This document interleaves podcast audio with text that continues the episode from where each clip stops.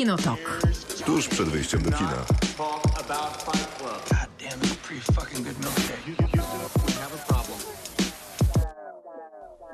Krzysztof Majewski. Miłosława Bożek. Maciej Stosielski. Przez dwie godziny będziemy rozmawiali o filmach i serialach, ale przede wszystkim o premierze tygodnia, czyli o Napoleonie, na którego czekaliśmy długo, a i też dużo głosów jest różnych na temat tego filmu Ridleya Scotta, ale zaczniemy Mam oczywiście... Spoiler alert.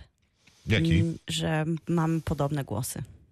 Aha, no tak, to miałem, może jest. No, ale po co? No i po co? No miałem i po co jest ten głos? No i po co? Wszystko tak psuć. Ale nie wiemy, jakie mamy głosy. No ale takie same. To nie ma, nie ma szansy na dyskusję. Ale może, może Kłótnie, ktoś, ja ja, ja, ja czuję, ktoś, że będzie ogień jednak. Aha, może dobra. Ktoś przejmie tą pałeczkę i będzie reprezentował inną stronę. Zobaczymy. O Napoleonie na pewno porozmawiamy. Dzisiaj w planach mamy też w robocie, które poświęcamy, no właśnie, przywódcą, liderom, takim przewodnikom, takim Bosom. ludziom, za którymi warto iść. Tak to no. powiedzmy. Będziemy rozmawiali też o polskim filmie, który jest przedstawicielem tych słynnych mikrobudżetowych filmów, czyli... No, Myślisz, film... że słynnych? No słynnych, bo bardzo dużo dyskusji wywołują w kontekście tego, że oni mają osobny konkurs w, na festiwalu filmów fabularnych w Gdyni, a dużo się mówi o tym, że no i po co ten osobny konkurs. No i prawdopodobnie film... go już nie będzie. No, no właśnie, a tam milion złotych na filmy. Coś tam Joanna Łapińska, aktualna dyrektorka artystyczna Gdyni, mówiła, że chyba jednak będą wracać do tego, do tego innego spojrzenia, czyli po prostu do tego, do tego konkursu, który, który, który brał w siebie wszystko to, co nie dostało się do konkursu głównego. Znaczy bez, ogóle... bez znaczenia jakby co do budżetu. I to chyba też nie jest jakieś do końca istotne. To też nie. No. Tylko istotne jest to, jak Polski Instytut Sztuki Filmowej będzie finansował filmy, no, albo, bo są oczywiście te debiutanckie i na to jest budżet, no ale to jest jednak mniejszy budżet niż ten milion, więc ten mikrobudżet jest jeszcze jakąś opcją taką, żeby więcej filmowców po prostu zrobiło filmy, a parę fajnych a przykładów lat, z tego przecież dokładnie. mamy. Dokładnie. Przez lata, no może nie lata, bo to no nie, no, lata, lata. udowadniał ten konkurs, że to są świetne filmy. Tak, na pewno tak. mnóstwo ciekawych spojrzeń i też takich nowych zupełnie głosów Świeżych, dostaliśmy, tak. więc to bardzo miło. A teraz jesteśmy w takiej części, gdzie właśnie wspominamy sobie rzeczy, które obejrzeliśmy. Maciej, ty... To ja chciałbym najpierw powiedzieć, Maciek ja, ja chciałbym najpierw pochwalić... Właśnie zachęciłem cię do mówienia. Napoleona. Chciał, po pierwsze chciałbym pochwalić nas i też mój blog y, Watching Closely, że się znaleźliśmy na wystawie w Narodowym Centrum Kultury Filmowej w Łodzi. Tak, jest też listopad, Maciek. Rozmawialiśmy o tym no, we wrześniu. Strasznie, już cicho bądź. Ale no, cieszę Ale się, ja się że cieszę. zarejestrowałeś tę sytuację. Ale jeszcze raz się ucieszmy. To jest ważne. Trzeba o tym mówić. Powtarzać. To, to faktycznie była bardzo miła niespodzianka, że okazało się, że jesteśmy też eksponatem muzealnym. Tak, dokładnie. Bardzo to miłe było. Też... Ja obejrzałem, tak, ja jak już zapowiadałem w zeszłym tygodniu, że obejrzę tego trzeciego Branaga opowiadającego o Herkulesie Poirot, czyli Duchy w Wenecji, bo się pojawiło na Disney Plus i jest to rewelacyjny film. Skąd ty wziąłeś taką opinię? Bo ja zacząłem to oglądać. Ja nawet skończyłam nie, to oglądać. Nie dałem rady.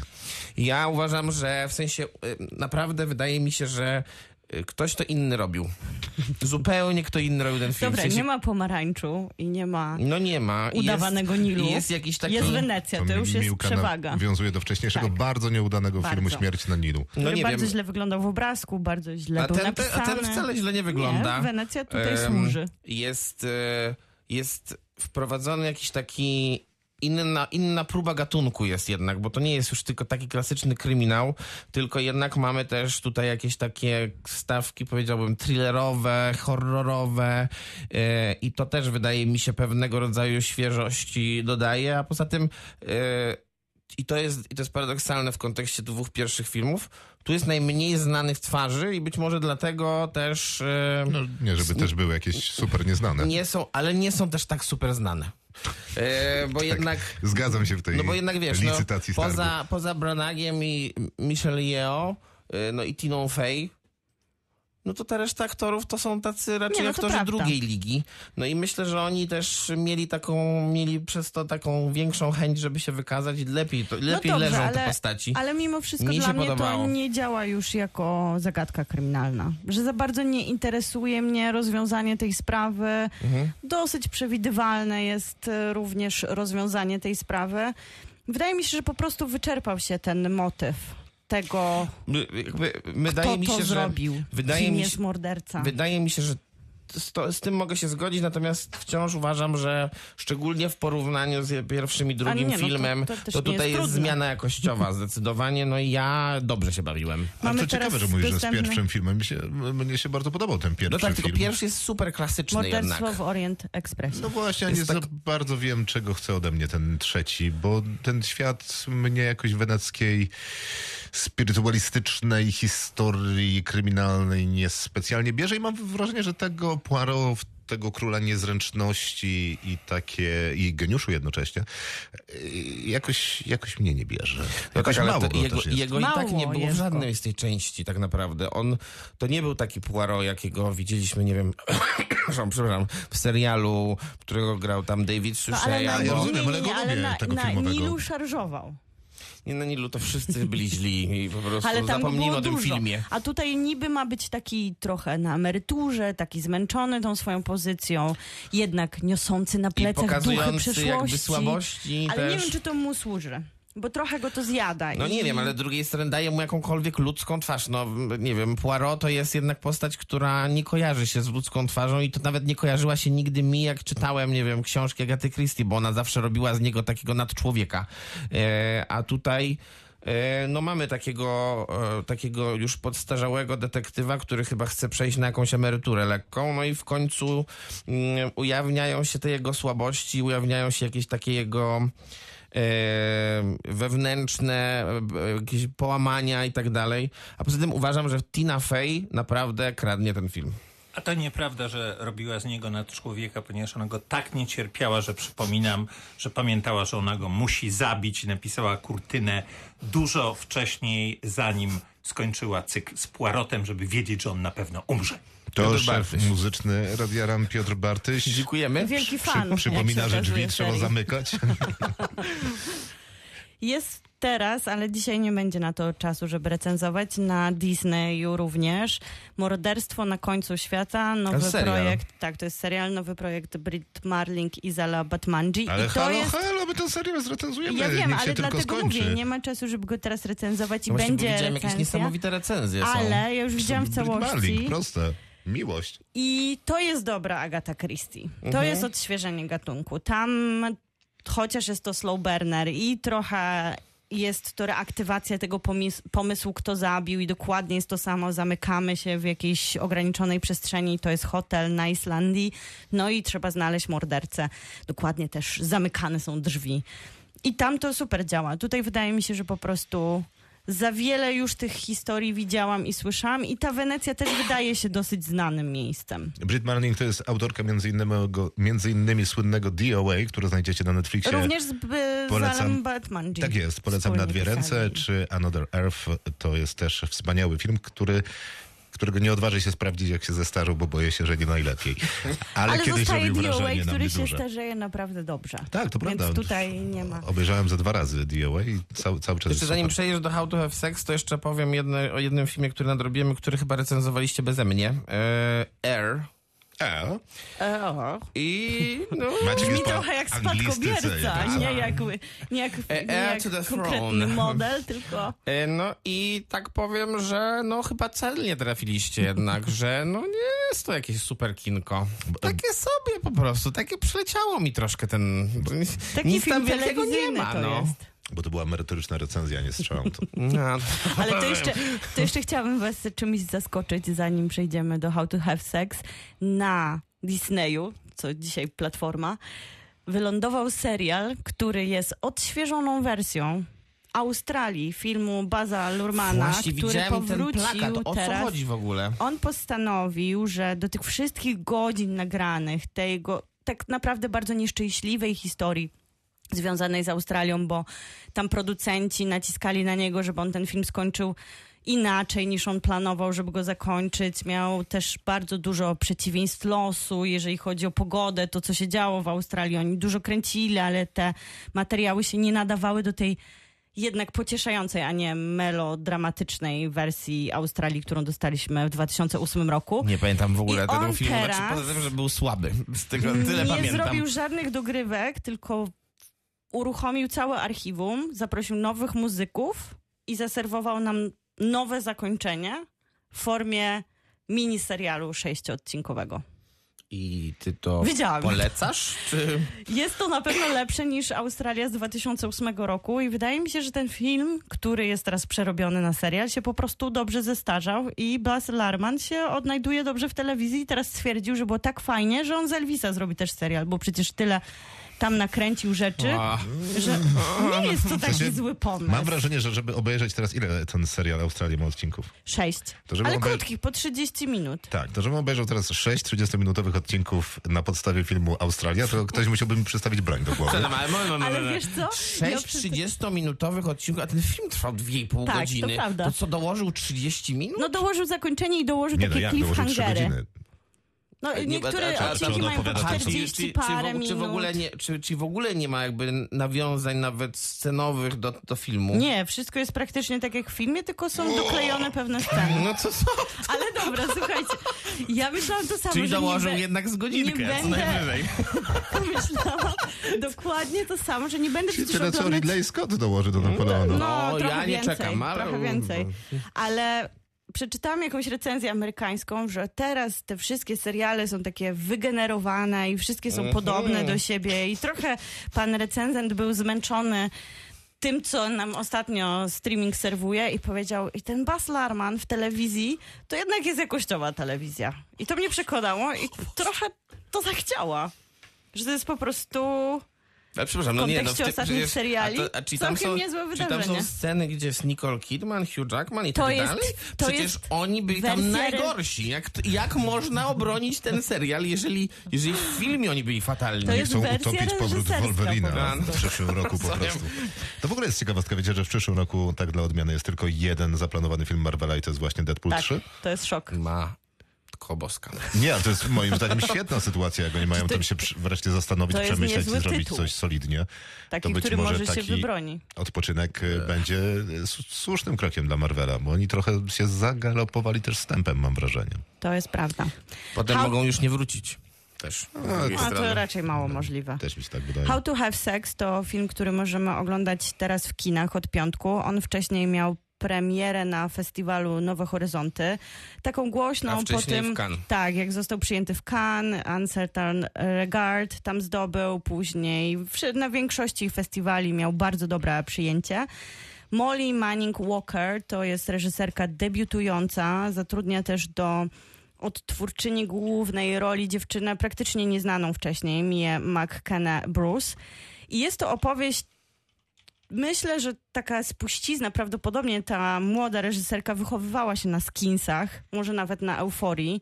I to jest taka opowieść o młodych ludziach, którzy w dosyć brutalny sposób odkrywają własną tożsamość, ale żeby nie było tak ciężkawo, bo to też nie jest I May Destroy You, chociaż bardzo mi się kojarzy z historią Michaeli Coel, ponieważ ten serial został napisany przez Coel po... w ramach terapii. Ona została napadnięta i zgwałcona i opowiedziała tą historię w taki bardzo przystępny sposób, bardzo współczesny sposób, bardzo odkrywczy no bardzo sposób dla telewizji. I tutaj mamy podobną historię. Może nie jest to historia takiej skali przemocy, ale szukania tak naprawdę swojej własnej tożsamości poprzez popełnianie błędów. I coś, co wydaje mi się, że bardzo można, mogą się młodzi ludzie utożsamiać z tym. Taką presję grupy, też taki nacisk na to, żeby uczestniczyć w tym świecie pełnym seksualizacji, deklaracji, partycypacji. Niekoniecznie wszyscy chcą partycypować w tym, jak jest pokazywany seks i jak powinniśmy go uprawiać. I trochę taka jest bohaterka, ale musi po prostu podjąć pewne decyzje i one nie są dla niej najlepsze.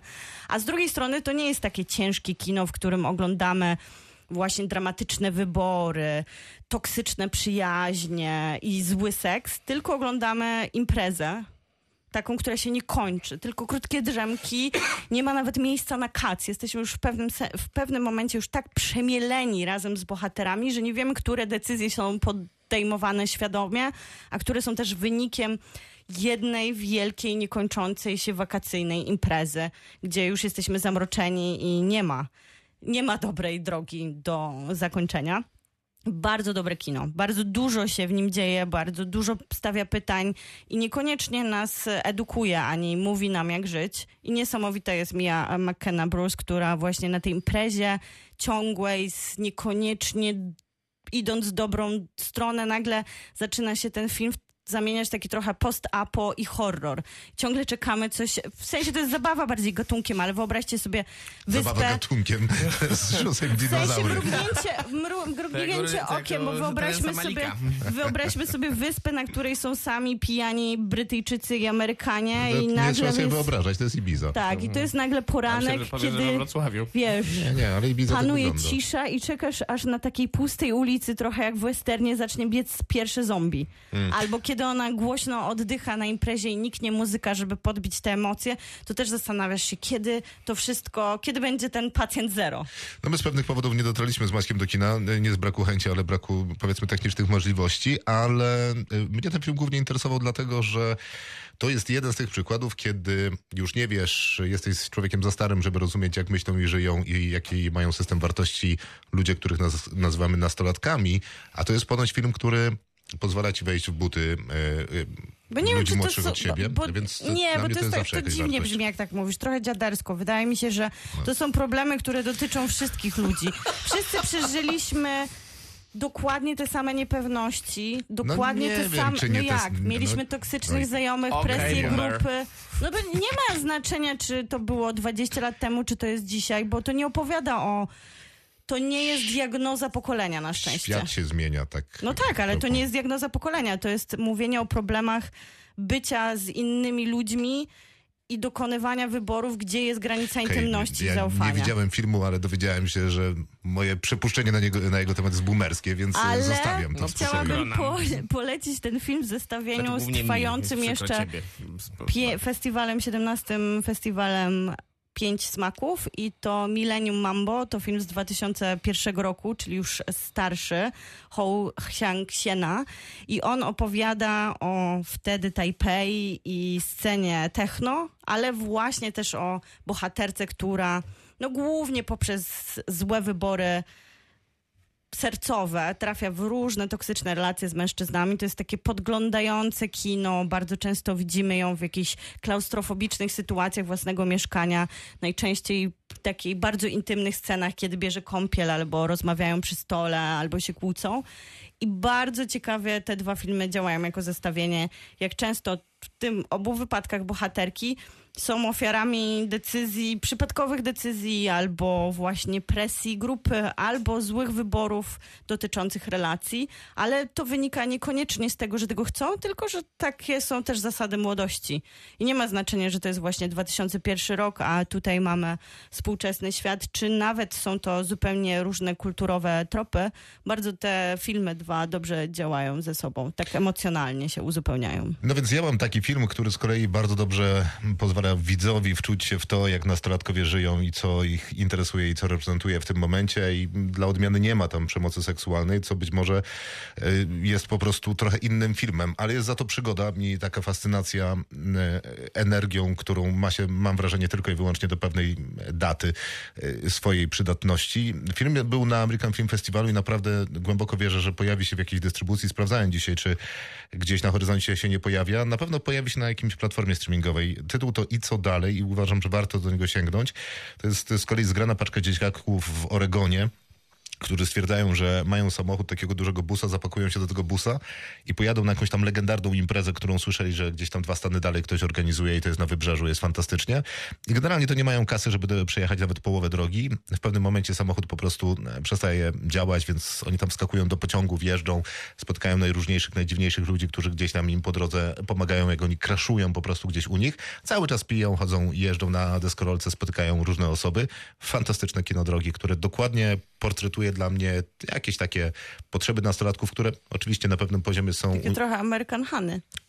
Trochę, ale moim zdaniem znacznie uczciwsze. Bez darcia się Alibaba. To jest naprawdę... No, naprawdę prawda, że on tam sporo ukradł. Bardzo, fan... Bardzo dobremu kinu tak naprawdę tak, drogi. Brawo, dokładnie tak. A tu jest, tu jest brzydziej, bardziej fan-footage'owo. Nie wiem, moim zdaniem szczerze, czasami sceny są definitywnie nieudane. Nie, a pamiętasz, był taki film... Pięknie też. Nie, no ale akurat w American Honey moim zdaniem było bardzo ładnie. No, znaczy, ale tak wciąż ładnie, to jest taka trasi, brzydka Ameryka. W sensie, to, nie jest, to nie jest Nomadland, no który właśnie. jest biedną Ameryką, która wygląda jak z pocztówki, ale no dobra, może inaczej, jest ładniej niż tutaj. No to też taka estetyka teledyskowa trochę w American Honey, a tutaj zakładam, że nie. Ta, Podobnie tak, jest tak. właśnie jest z How raczej... to Have Sex, że to jest taki coś, co teraz dobrze wygląda w obrazku, sprzedaje się po prostu świetnie też jako taka narracja może właśnie tych młodych. No właśnie, ja tej formuły teledyskowej mam trochę dosyć, bo ona się no, często tak, ostatnio pojawia, a tutaj też. była taka, taka estetyka telefonowa, że... Ktoś, taki... kto nie potrafił kręcić telefonem, wyjął telefon i zaczął kręcić, czyli na przykład my. Był taki film dwa lata temu na American Film Festival Anchorage. An- Anchorage? Tak, o dwóch chłopakach, którzy przemierzają Amerykę, żeby przewieźć narkotyki. I no, ogólnie no, to jest taka film. stripowana podróż. Rozmawialiśmy z reżyserami, no. bo to dwóch twórców od razu grających tam. Tam też grał Szielebów? Nie. Ale mógłby, bo oni ewidentnie Wiadomo. mieli aspiracje, żeby zostać nim. Z innych ciekawostek, ale takich świeższych, bardziej dostępnych, sięgnąłem do Apple T V, bo tam się trochę rzeczy pojawiło. Obejrzałem sobie dwa odcinki, trzy odcinki Monarch. Nie wiem, czy wiecie. Tak, ale to ja jest... widziałam jeden odcinek. Tak. No powiedz, że ci się podoba. Nie, nie w ogóle Uf, mi się nie podoba. Dziękuję. A co to jest? To jest, rozumiesz... Świat Godzilli. Serial o Godzilli, mm. który będzie opowiadał jak ta... Nie wiem, czy będzie opowiadał, szczerze mówiąc. Na razie opowiadał o tym, że znaleziono pewne... Na razie to jest uniwersum tak. Godzilli tworzone. To jest jedyny chyba dobry się, punkt wyjścia. No nie, moim zdaniem jest fatalny, mam dosyć uniwersów. W każdym razie łączy się King Kong, łączy się ta Godzilla z dwa tysiące czternastego roku, w sensie King Kong, e, Island... Ska- Island A, of Skull. Uh, uh, uh, tak, Wyspa Czaszki. Skull Island, coś tam. I z Tomem Hiddlestonem. Tak, i to tak. jest punkt wyjścia. Nawet jest tam jakiś obrazek z przeszłości. Tak, i to jest punkt wyjścia do tego, że oni tam znaleźli, mieli jakieś tam niewiarygodne materiały na temat tych mega potworów, a ktoś inny prowadzi badania, tam jest sześć osi czasowych, romans, córka głównego badacza, jeszcze czternaście innych postaci. A to jakoś odcinek. Nawiązuje, nawiązuje do tych filmów? W sensie no tak, tak, tak, bardzo, aktorsko bardzo. też? Nie. Nie. Znaczy jest to tam dzieci, przez chwilę wujkowie, strykowie. Obrazek, ale to, to uniwersum, ja mówię, jest jedynym pozytywem, dlatego że no ten casting, to jak to wygląda, rozumiem, że są niezłe efekty specjalne może, ale ten świat wygląda jak z serialu telewizji sci-fi. Ja mam pustkę w oczach, jak oglądam ten serial. Naprawdę. Oni nie mówią ma do siebie nic. bzdurki. Tak. Dzieją po... się. No, jest to przykre, bo wydaje mi się, że też Apple sporo zainwestowało w ten projekt. Znaczy nie jestem pewny. Wydaje mi się, że to jest sprytnie robione w dużej mierze. Trochę po prostu przemontowują scen, które już mieli nagrane w dwa, do no, dwóch to filmów. No to nie służy im. No to mi się wydaje, że akurat im służy, bo to jest sprytnie i całkiem nieźle, sprytnie robione i całkiem nieźle wygląda. Kurt Russell tutaj gra, tak? Jeszcze, jeszcze nie spotkałem chyba. Też go nie spotkałam. No i to właśnie na Wikipedii czytam. I... Także nie, nie powala, a liczyłem, że to będzie takie wielkoformatowe kino o wielkich potworach, a niestety nie. Rozmawiali... Ale na Apple T V jest lekcja chemii już tak. zakończona, czyli serial, którego książkę ty przeczytałeś, a ja już skończyłam też całość. osiem odcinków jest dostępna w tym momencie. Tak jest, więc pozwolić. Obok tego Monarch jest ta lekcja chemii, no jest jeszcze For All Mankind. Lekcja chemii... No, A jest... na którym jesteś odcinku? Czwartym bodajże. No, problem jest taki z tą lekcją chemii, że książka nie jest wybitna, mimo że jest bardzo, czy... bardzo przyjemnie się czyta.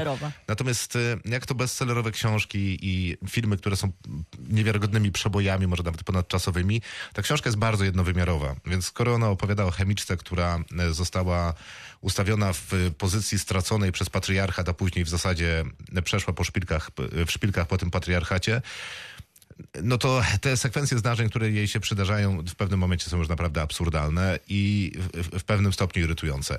Brie Larson moim jest zdaniem super. nie jest najlepsza w tej roli. A to mi się bardzo podoba. Bo też mam wrażenie, że jakby wybitnie widać, że ona jako aktorka ma jednak pewne ograniczenia i być może to jest też przypadek Gal Gadot, może nie tak brutalny. Nie, nie, nie. nie że w ogóle ja mamy dużo tak ekranowej chemii, natomiast nie mamy mm-hmm. za wiele umiejętności. Tylko, natomiast że mamy jeszcze Oscara. Taka jest różnica. Tak, natomiast serial jest bardzo ładny, sama historia się fajnie opowiada. Mówiłaś... M- jest nierówny, to jest jego problem, że on ma bardzo, niektóre ma bardzo dobre odcinki, bardzo spójne, jesteś niesamowicie zaangażowany, później przychodzi takie zwolnienie, nagle wchodzi taki odcinek, trochę przecinek, który spowalnia całą narrację no tak, no i koncentruje tak, jest film się, zrobiony, no, koncentruje znaczy... się, no i to nie do końca dla mnie działa, czasami wykon- dokonuje po prostu złych wyborów, nie, no, jeżeli jasne, chodzi o drugi plan. Godzinny odcinek z perspektywy psa, to może to być zawsze jakiś problem. Na szczęście nie cały jest z jego perspektywy, ale, ale prawie pomysł, cały. Ale pomysł jest na początku ale niezły, tak, ale później się przejada. Ale tak też było w książce w gruncie rzeczy, więc może no to jest uczciwe, natomiast zawsze uważam, że przy adaptacji można złe Zaszaleć. pomysły skasować i zostawić te dobre. Nie, ja uważam, że to jest jednak, to jest niemal publicystyka i to jest trochę nieznośne i trochę mi się nie chce czytać tej publicystyki, bo niewiele mnie tam przyciąga, ale może komuś. Natomiast For All Mankind dalej dobrze, dalej inteligentnie, dalej sympatycznie. To będzie z tygodnia na tydzień cały czas. Tak, tak, tak. Bardzo mnie ten serial cieszy i mam nadzieję, że faktycznie dojdziemy do, z nim do jakiejś, do jakiejś dalekiej, dalekiej, dalekiej przyszłości, bo na razie lata dziewięćdziesiąte, więc tak jakby skromnie. A za moment w robocie. Kinotok. Film. Czas na w robocie. W tym tygodniu pytaliśmy w związku z Napoleonem o najlepszych, najciekawszych filmowych przywódców, liderów, liderki, no i innych takich najróżniejszych, co to na przedzie różnych spraw są. Janek pisze, William Wallace. No i pięknie. Znaczy, nie, podoba, nie mi się, podoba mi się właśnie, że nie ma żadnego uzasadnienia.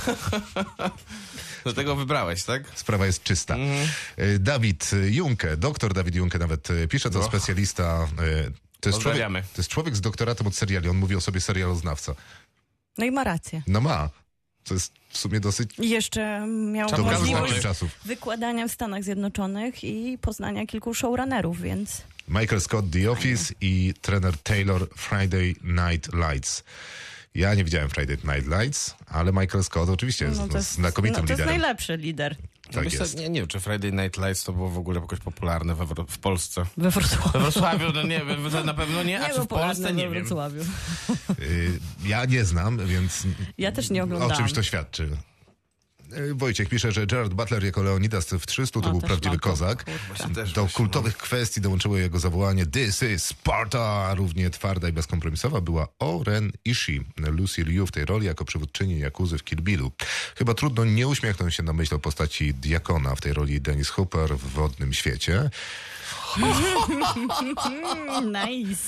Posyłamy do naszej recenzji. Bardzo, bardzo się lubimy z tym filmem. Bardzo. Mamy taki archiwalny odcinek, gdzie gadamy długo o Wodnym Świecie i ku naszemu zaskoczeniu Słuchajcie, było bardzo wiele wątków w tej sprawie. Bo to był fan. Druga rozmowa o Wodnym Świecie? Bardzo dobrze.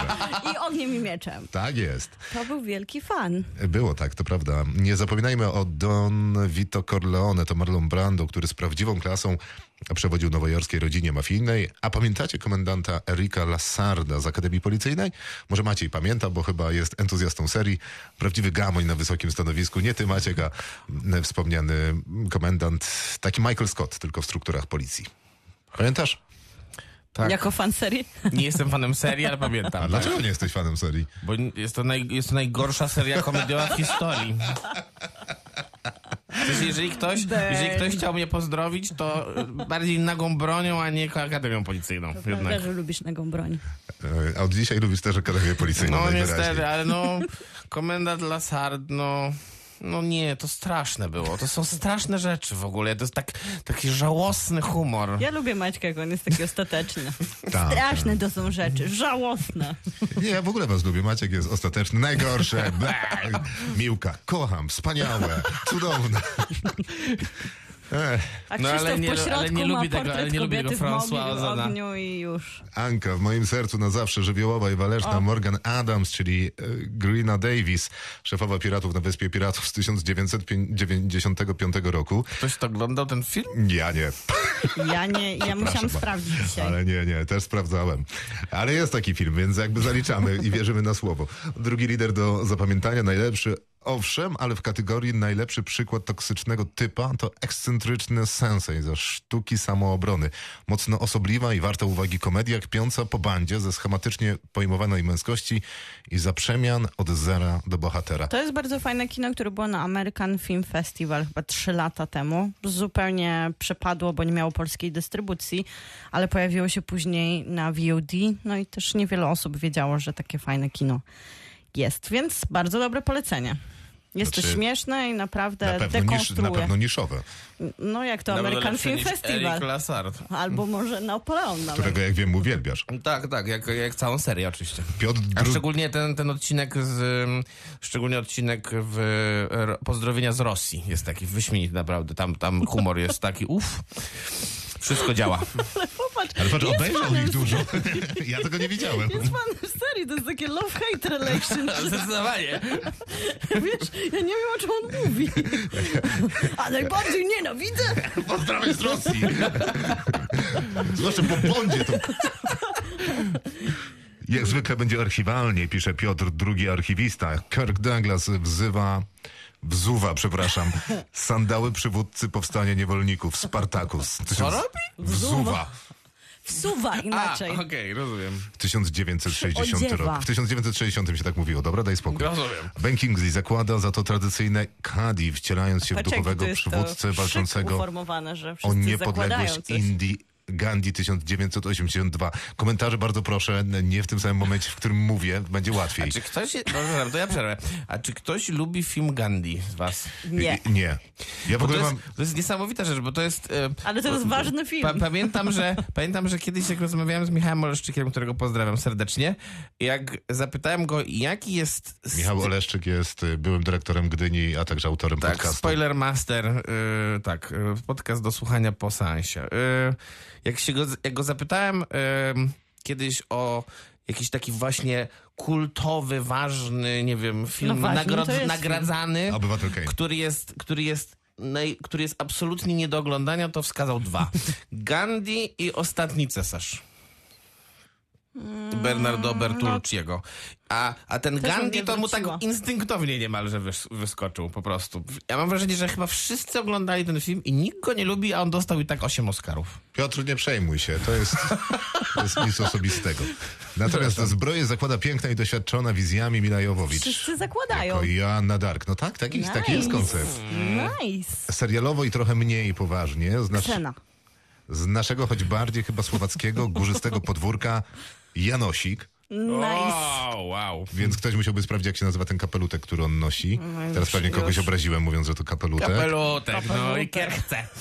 No i hoza! Je, je, je, je tego. Wielka Osypka. dwójka zajefajnie zakręconych przywódców, Elle Fanning i Nicholas Hoult. Bardzo to są przyjemne głosy. Mm.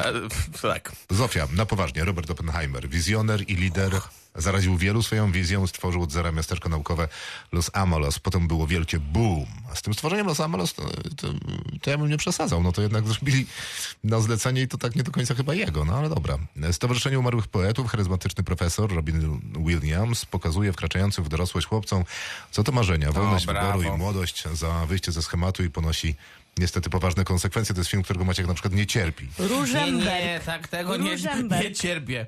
Nie cierpię. Ostatnio, ostatnio jak wrzucałem na swoim Instagramie informacje o tym, jakie lubię filmy, to właśnie on się znalazł w jednym, w, szó- w szóstce moich ulubionych filmów.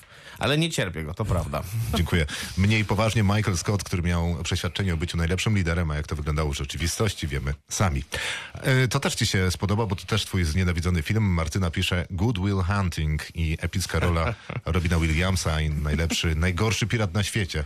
E, Steely Bonnet, nasza bandera znaczy śmierć. Prowoderzy manifestacji w Chicago, w procesie co, co, siódemki z Chicago. Serial, o który ostatnio się kłóciliśmy. A, to jest Taiki Waititiego. Tak, tak. Słyszałem, że całkiem niezły. To jest sama rozmowa, już to było. No, dobrze, Prowoderzy manifestacji w Chicago, w procesie siódemki z Chicago, Fargo i Frances McDormand, no i McConaughey w True Detective. No to on ma on takie małe przywództwo. Jest, on tam jest liderem? No jest liderem tej dwójki. Chyba siebie. No nie, tej on dwójki. Jest taki wycofany, on ciężko powiedzieć, żeby był liderem. Ale jest, on, no tak, jest charyzmatyczny, ma jest dużo, szalony ma dużo banialuków do opowiedzenia, za którymi pewnie jakaś fanatyczna grupa by chętnie poszła. A kto? Gdzie? Zrobione. McConaughey w... w Detektywie. Już. Tak. Potwierdzam. Świetnie. Mateusz, Boski Silvio Berlusconi w wykonaniu Toniego Servillo. No tak, no. Tylko że ten film jest trudny, nie?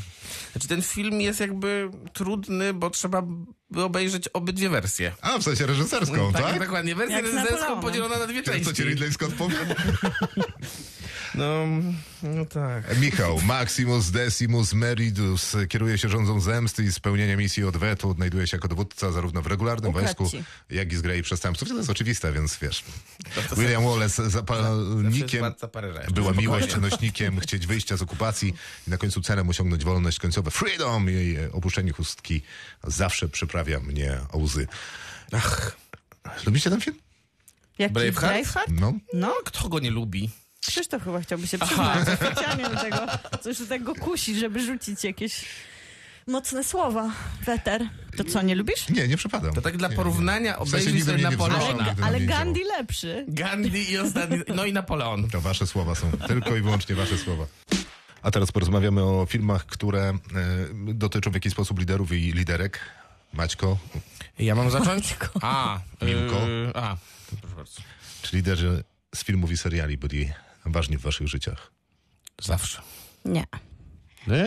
Nie szczególnie. Dlaczego? Nie inspirowali cię do... Nie.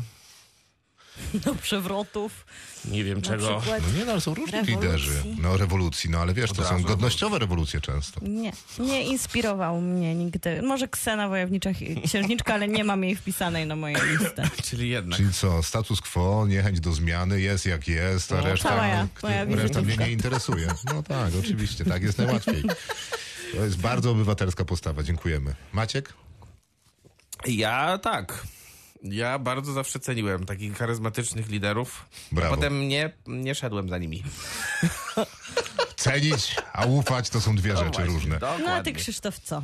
Bravehearta nie lubisz, to może też nie masz ja dobrego mam... stosunku do liderów. Tak, no. Ja mam problem z autorytetami. His name is Maximus Decimus Meridius. Na przykład. No, ale to jest inspirująca postać w każdym wymiarze, w każdym. w każdym. Każdy. Czyli jednak podaj ulegasz jakiś, podaj jakiś wymiar, Maciek. Podaj dowolny wymiar. Wymiar trzeci. Świat goryli. Trzeci? Trzeci no, to przecież wiesz, że on jest inspirujący w trzecim wymiarze. No, oczywiście. Wiecie, że miał być, tak, a zresztą to porozmawiamy przy Ridleyu już z Kocie samym. Miał być drugi, drugi gladiator i będzie. Tak, ten ale, no nie, ale nie będzie pisał go tego scenariusza, który zresztą napisał Nick Cave. Kto nie będzie pisał scenariusza? David Scarpa go będzie pisał. Ale Nick Cave... O nie, ten sam co tak, Napoleona napisał? Bardzo źle. Oh ale Nick God. Cave napisał scenariusz do no, Gladiatora dwa. I co? I co? No Szkoda, i... że nie jest realizowany? Odrzucono.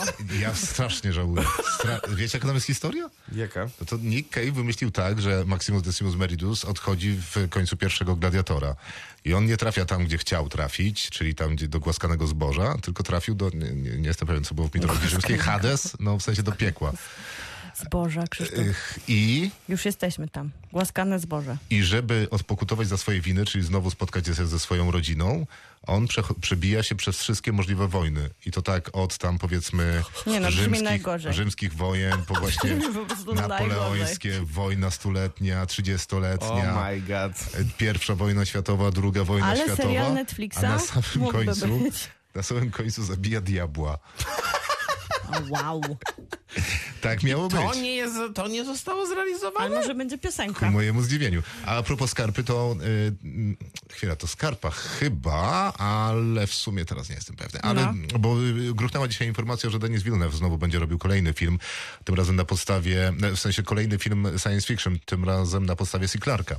Więc jest to ekscytująca moim zdaniem jest, informacja, bo to jest fantastyczny Dave, reżyser. David Scarpa nie ma z tym nic wspólnego. Yy, no właśnie nie pamiętam, kto jest tym scenarzystą. Wydawało mi się, że Scarpa, bo on był podejrzewany, że pisze bo on dla pisał serial przecież film. Na podstawie był. Na podstawie tego samego no, bo to wiesz, takie jakieś pisarza. Przecieki przecieków. Ten facet nakręcił, ten facet napisał trzy, pięć scenariuszy w życiu. Tak. I żaden nie był dobry. I to ten, nie jest ten moment jednak, ten, chciałbym zaznaczyć. No to prawda, ten Ridleya Scotta wcześniejszy film to przecież bardzo zły film, a razem no, go robili. Właśnie. Mów. Jaki ja jest twój ulubiony lider? Mhm. Nie wiem, no ulubionego to nie mam, ale na przykład bardzo mnie bawił, no nie wiem, w sensie wszyscy oczywiście widzieliśmy Władcę Pierścieni e, i tam jest oczywiście całe mnóstwo liderów, ale zawsze mnie bardzo bawił e, Aragorn, bo to jest jednak ten lider obiecany, no, ten na przywódca. No nie Legolas. Nie, nie, oczy... znaczy on ale też jest tam jakimś księciem, nie? Więc teoretycznie też ma jakieś tam liderskie papiery. Nie, no, natomiast Aragorn, Aragorn był tym uświęconym, wiesz, ziemia obiecana, Kanen, jedno, jednoosobowy e, człowiek, który nadejdzie i zbawi wszystkich. On jest wspaniały w tym filmie. Ja sobie to uświadomiłem po latach, bo on jest w zasadzie cały czas obrażony. Bo jest obrażony, jak siedzi w kącie i tam popala fajkę z kapturem na głowie. Jest obrażony, jak musi pójść z jednej strony kontynentu na drugi. Jest obrażony, jak przyjeżdża do Rahłanu. Jest obrażony, jak przyjeżdża do Gondoru. Jest obrażony, jak gada z Gandalfem szarym, jak gada z Gandalfem białym, to też jest obrażony. Najbardziej jak gada jest obrażony... z Frodo, to jest obrażony. No jest super. Najbardziej jest obrażony w takiej scenie, która została wycięta z Powrotu Króla, gdzie hmm. z tego, z... jak się nazywa to? Mordoru. Wychodzi, wychodzi taki człowiek, który... A ten dowódca czarny ten, jeździec. Ten, mhm. ten dowódca i, i w tym momencie, oczywiście teraz powiem, i on mówi... Isildur z R i, i potem ścina mu głowę. Jest to, jest, wtedy jest najbardziej obrażony. Znaczy Aragorn musi na głowę. Tak, że Aragorn musi no, ale później głowę. Jest już ten kultowy cytat For Frodo, kiedy podrywa Rohan, Gondor i wszystkich innych do boju właśnie z Mordorem. No to to jest, to jest jakieś takie podnoszące, unoszące no, ale serce. Jest imponujący w tym takim swoim zniesmaczeniu. Nie, jest, jest. Ja, to mu pasuje. W sensie, mnie się wydaje, że to jest po prostu bardzo specyficzny sposób portretowania takiego sobie, lidera przywódcy, no tak, ale, ale jest bardzo skuteczny w tym. Ciężko sobie wyobrazić. No, kiedy... Viggo Mortensen jest naprawdę super. Ale tak, ale jest ciężko sobie wyobrazić w tych realiach Władcy Pierścieni, że on jest taki rozradowany i ciągle taki motywujący, klepiący no, swoich kolegów po plecach. Gimli nie jest? Gimli? No. And my axe. No i wszyscy wiedzą, że jest to najpiękniejsza scena w historii. To już jest zajęte. Poza tym pasuje bardziej do przedstawiciela swojego gatunku. No to prawda. Także Aragorn jest niezły, natomiast robimy po jednym czy po parę? Nie możemy, możemy, możemy po, je, po jednym, po parę. Dobrze, no to może jeszcze jeden, bo takim naprawdę inspirującym przywódcą, którego obejrzałem w odpowiednim momencie swojego życia, był oczywiście Coach Carter, z, to jest Samuel L. Jackson w filmie Coach Carter. To jest fantastyczny film, bardzo prosta, ale bardzo ciepła historia, ale jednocześnie no, jakby bardzo mierząca się... Tak, ale mierząca się, wiesz, z różnego rodzaju problemami, bo tutaj przecież mówimy o wykluczeniu edukacyjnym, mówimy o zwykłej biedzie, mówimy o braku dostępu do solidnej edukacji, mówimy o patologii, jakim jeszcze wtedy było szkolenie sportowców na poziomie licealnym po to, żeby wypychać ich do N B A i przez to zupełnie zarzucano kwestię ich edukacji. Przecież to w N B A w tym momencie jest nielegalne, rekrutuje się dopiero na poziomie college'u, nie można rekrutować z liceów, więc jakby całkiem świetnie. A Coach Carter, nie dość, że grałem wtedy w koszykówkę jako tak półzawodowo, no to też był takim filmem, który naprawdę zachęcał do tego, żeby jakby wziąć się za siebie i wiesz, daje ci jakieś takie życiowe ramy i wydaje mi się, że nawet z perspektywy czasów to nie są takie ramy, które się jakoś starzeją i oczywiście świat jest bardziej skomplikowany i trzeba na tym nabudowywać różne rzeczy, no ale nie ma niczego w przekazywaniu w zgrabny sposób prostych prawd. To ja mam same, same kobiety, ale jednego mężczyznę. I to jest, A. jeżeli jest jakiś wspaniały lider, jeżeli miałabym porzucić właśnie mój problem z autorytetem, to zrobiłabym to, to ja dla Jeana, Luca Picarda i Patricka Stewarta jako A. najwspanialszego człowieka honoru i godności, który zawsze wybiera negocjacje ja się zamiast dlaczego on się konflikt. Tak nazywa, bo, bo, bo gra to brytyjski aktor z brytyjskim akcentem, tak jak mówi, nie wiem, królowa Elżbieta druga już nie mówi, e, a, no i się nazywa Jean-Luc Picard. Dlaczego tak? To jest pstryczek w nos całej Anglii. A. Myślę, że może tak być. A poza tym jesteśmy w kosmosie i no da, wszystkie podziały nie istnieją, więc jest to wspaniały, no wspaniały człowiek. Nie wypadałoby w tym kosmosie powiedzieć mu, że jest kapitanem nudziarzem, ale na Ziemi to co innego, a tutaj jesteśmy. No ale jest naprawdę, on jest krystaliczny, jest piękny, jest mądry, zawsze liczy się jego zdanie, a zawsze też ma przestrzeń na to, żeby wysłuchać swoich ludzi, mimo wszystko podejmując najmądrzejsze i najlepsze dla nich decyzje. To nawiązując do zeszłego tygodnia, ja wybrałem w sumie trzy postaci z jednej serii, bo uważam, że to nam naprawdę jest trójka liderów z starej serii o Igrzyskach Śmierci. Jeden to jest oczywiście Katniss Everdeen. Ona jest naprawdę liderką bezapelacyjną i rzeczywiście ona pociągnęła tą całą rebelię do, do obalenia Kapi- Philip Seymour Hoffman ją stworzył. Kapitolu. Dobrze, nie, ona wiesz. się sama stworzyła. Do, została symbolem Do obalenia Kapitolu, z którym z kolei rządzi inny wspaniały, aczkolwiek zupełnie z innej bajki lider, no bo prezydent Cornelius Snow, którego gra absolutnie kapitalnie Donald Sutherland we wszystkich trzech filmach, jest takim zabójcą, który wszystko robi na zimno. i jest to przerażające rzeczywiście. Dzisiaj sobie nawet obejrzałem, taki jest, jest kompilacja na YouTubie wszystkich możliwych scen z nim. Jest tego całe dziewiętnaście minut na cztery filmy, więc nie za dużo, a jednak on odciska piętno na, tych, na tej serii. Podobnie jak robi, i to akurat, to akurat do, tej, do tej postaci musiałem się dosyć długo przekonywać, podobnie to robi Julianne Moore jako prezydent Alma Coin, która się pojawia w, dopiero w trzeciej części, czyli w Kosogłosie. Ona jest liderką tej rebelii, tego dystryktu trzynastego. No i ona okazuje się dokładnie tą samą postacią, którą jest Snow, tylko że mm, stoi z, po innej stronie z tą barykady. Miłą twarzą Julianne Moore to jeszcze, to jeszcze jest bardziej przerażające. Ja nie wiem, czy ona ma taką miłą twarz tam. Ona, ona, sugeruje ona generalnie ma miłą raczej. twarz po prostu. Bo jakby ta, ta twarz jest miła, bo tej aktorki po prostu. Doskonała argumentacja.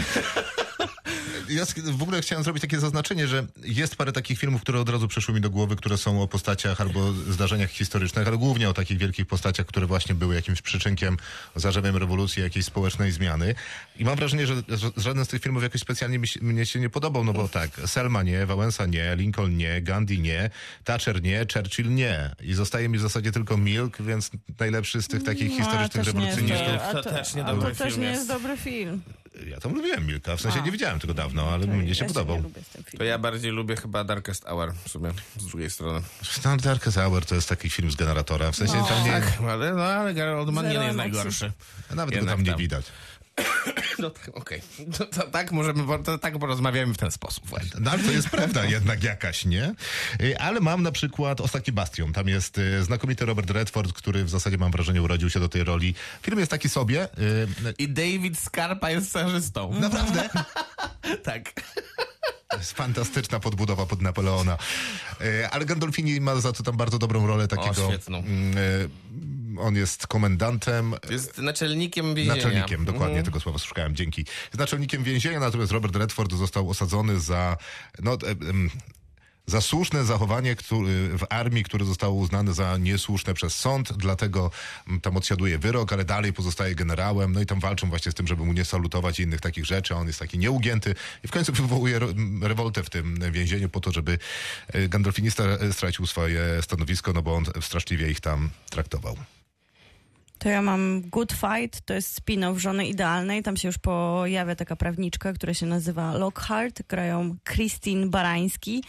I ona już w Żonie Idealnej jest po prostu taką charyzmatyczną kobietą, która dostaje swój serial osobny, a że Żona Idealna miała przecież sezonów chyba osiem albo dziewięć, to tylko chyba pokazuje, tak. jak niewyczerpany jest potencjał Christine Barański. Diane Lockhart zawsze była najlepszą postacią jest z tego serialu. Jest po prostu magnetyczna. Jest niesamowicie, ma taki właśnie zbalansowaną, przywódczą siłę, czyli jest bardzo charyzmatyczna i bardzo konkretna, ale z drugiej strony ma te momenty, w których ufamy jej, chcemy posłuchać jej dobrej rady, a naprawdę ma same ona, dobre rady. Ona też, jest, ona też jest bardzo ciekawą postacią, bo jest klasyczną taką liberałką, demokratką, ale z drugiej strony w pierwszym sezonie tego serialu wywiązuje się między nią a takim, takim strasznie za, zacietrzewionym republikaninem, który jest za dostępem jak najszerszym do broni.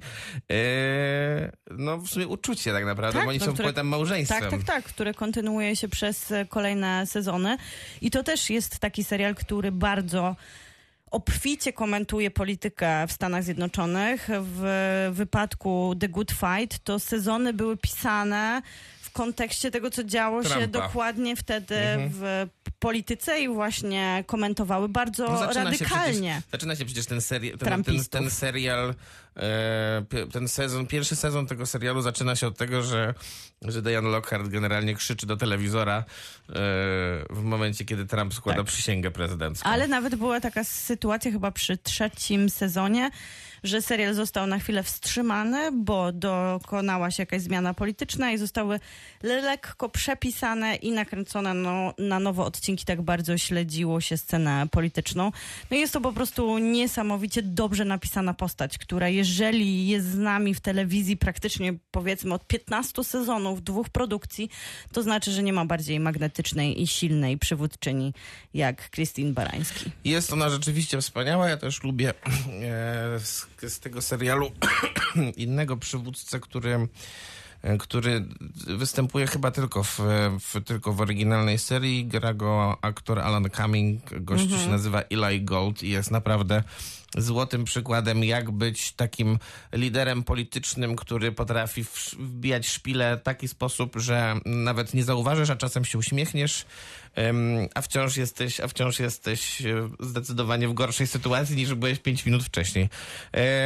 Natomiast ja bym wrócił ten, bo jak już, jak już szedłem to w to uniwersum Igrzysk Śmierci, to teraz przejdę do Harry'ego Pottera i tutaj... I tutaj ja uważam, że oczywiście profesor Dumbledore jest bardzo ważnym liderem dla całej tej serii, dla, dla wszystkich fanów tej serii. E, a szczególnie to jest takie melancholijne stwierdzenie w związku z tym, że niedawno Michaela Gambona pożegnaliśmy, tego aktora, który grał Dumbledora od trzeciej części. Natomiast ja zawsze uważałem, że zdecydowanie ciekawszą liderką i ciekawszą postacią w serii zarówno książkowej, jak i filmowej była grana przez Dame Maggie Smith, profesor Minerva McGonagall. Ona była nauczycielką, która się zajmowała transmutacją, czyli zamienianiem różnych rzeczy w inne rzeczy, albo siebie w różne inne rzeczy. I z serii na serię okazywało się, że jest to naprawdę bardzo, bardzo potężna, wspaniała czarownica.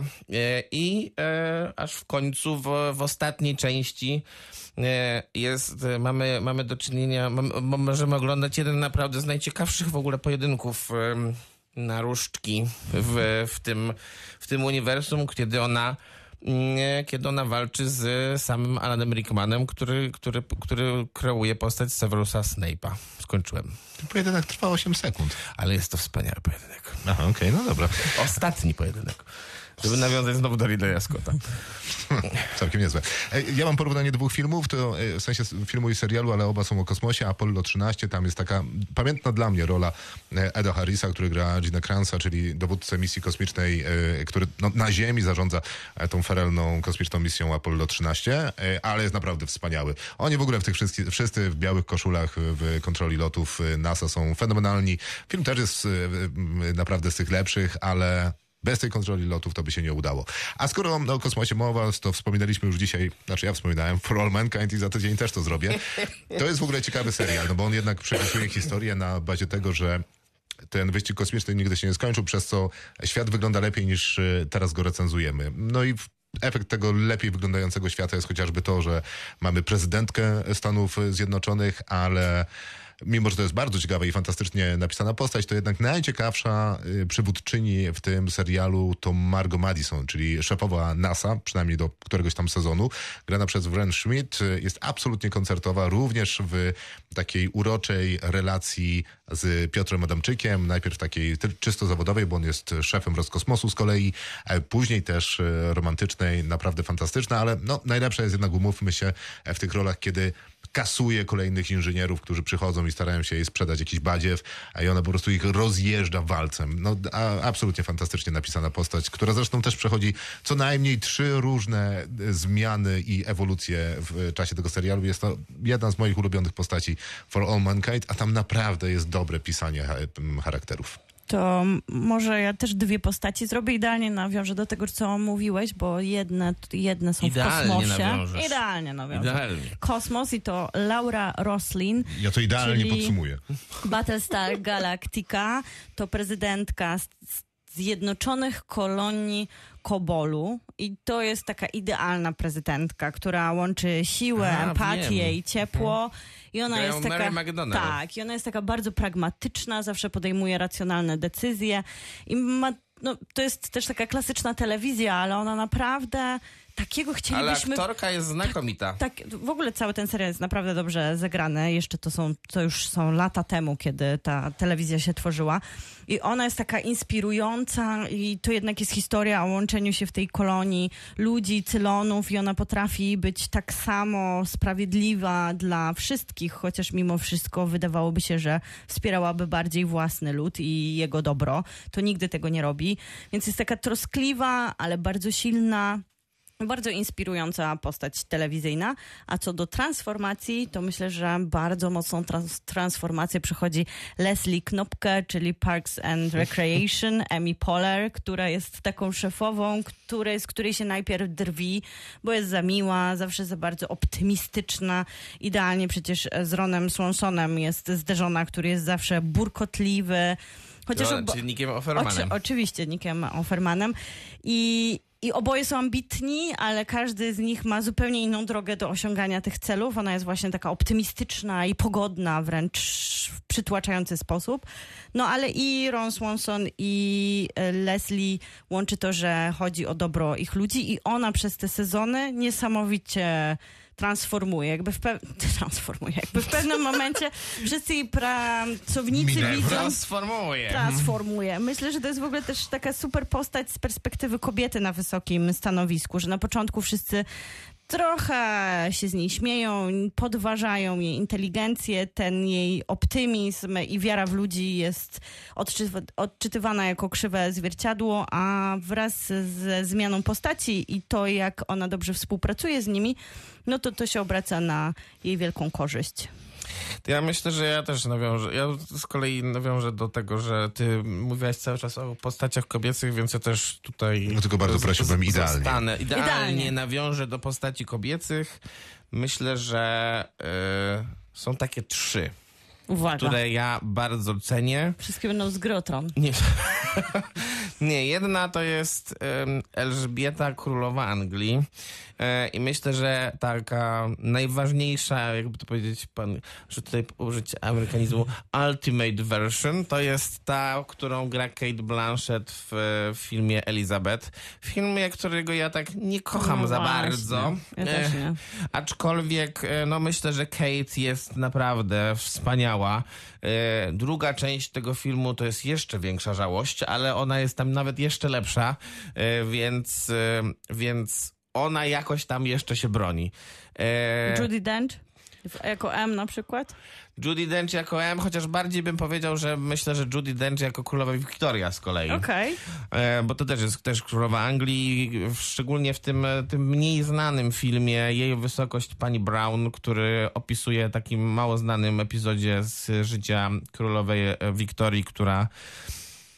No nie wiem, czy można powiedzieć, że była ro- miała romans, no ale tak, miała taką bliską bardzo relację z, ze swoim, no, ze swoim tak e, nie, jest zakaz. lokajem, zakaz jest. nie wiem, przyjacielem, przyjacielem dworu, e, który... No i ona tam była fenomenalna. Zawsze, zawsze zastanawiać, czy można powiedzieć. Dokładnie. Nie, no nie można, przecież nie, nie można, nie można. Więc ona była tam wspaniała. Była to pierwsza nominacja do Oscara Judi Dench i wtedy w ogóle chyba wszyscy odkryli w Stanach Zjednoczonych, że jest taka aktorka. A była już to dobrze po sześćdziesiątce kobieta, która dosta, dostała tę nominację wtedy, kiedy Titanic był, czyli dziewięćdziesiąty siódmy, ósmy chyba rok. No i w sumie nie mogę chyba nie wspomnieć jednak tej postaci. Dla mnie, dla mnie to nie jest do końca postać filmowa udana, natomiast y, ta aktorka jest, y, ta aktorka jest sama w sobie taką ikoną, generalnie taką postacią większą niż życie. To jest Elizabeth Taylor, która zagra Kleopatrę w filmie, który jest fatalny, ale no nie sposób oderwać wzroku od Elizabeth Taylor, a poza tym okazało się, że ona później, jak grała już role, w których nie tylko wykorzystywany był jej wygląd, ale też jej niesamowita charyzma aktorska, na przykład w filmie Kto się boi Virginia Woolf, Majka Nicholsa, pokazała tak niesamowity talent aktorski, że myślę, że może, może nie do końca Kleopatra jest samą liderką, no tak. ale Elizabeth Taylor po prostu była taką niesamowitą liderką nawet tego czasu w Hollywood, że no myślę, że warto o niej też wspomnieć. Z pewnością warto, ja na koniec mam idealnie tylko... Idealnie to zrobiłem. Tak, idealnie. idealnie. Znaczy idealnie połączyłeś, tak, znaczy zrobiłeś to, nie wiem. Na koniec mam film, który zawsze dobrze przypomnieć, bo W stronę słońca jest znakomitym filmem, który został być może troszeczkę przygnieciony rzeczywistością, która go otaczała, mianowicie były duże premiery w tym czasie, a to jest nadal sprawdzający się dzisiaj film, również pod względem efektów specjalnych, które są wściekle wręcz imponujące. I tam mamy Chrisa Evansa, którego przecież dobrze znamy teraz jako Kapitana Amerykę, ale jeżeli chodzi o... Znaliśmy go jako jako Kapitana Amerykę. No tak, to były te dobre czasy, kiedy jeszcze Kapitanem Ameryką był Chris Evans, no ale... Teraz już jest Falcon. Tak. Tam jest bodajże... A jest.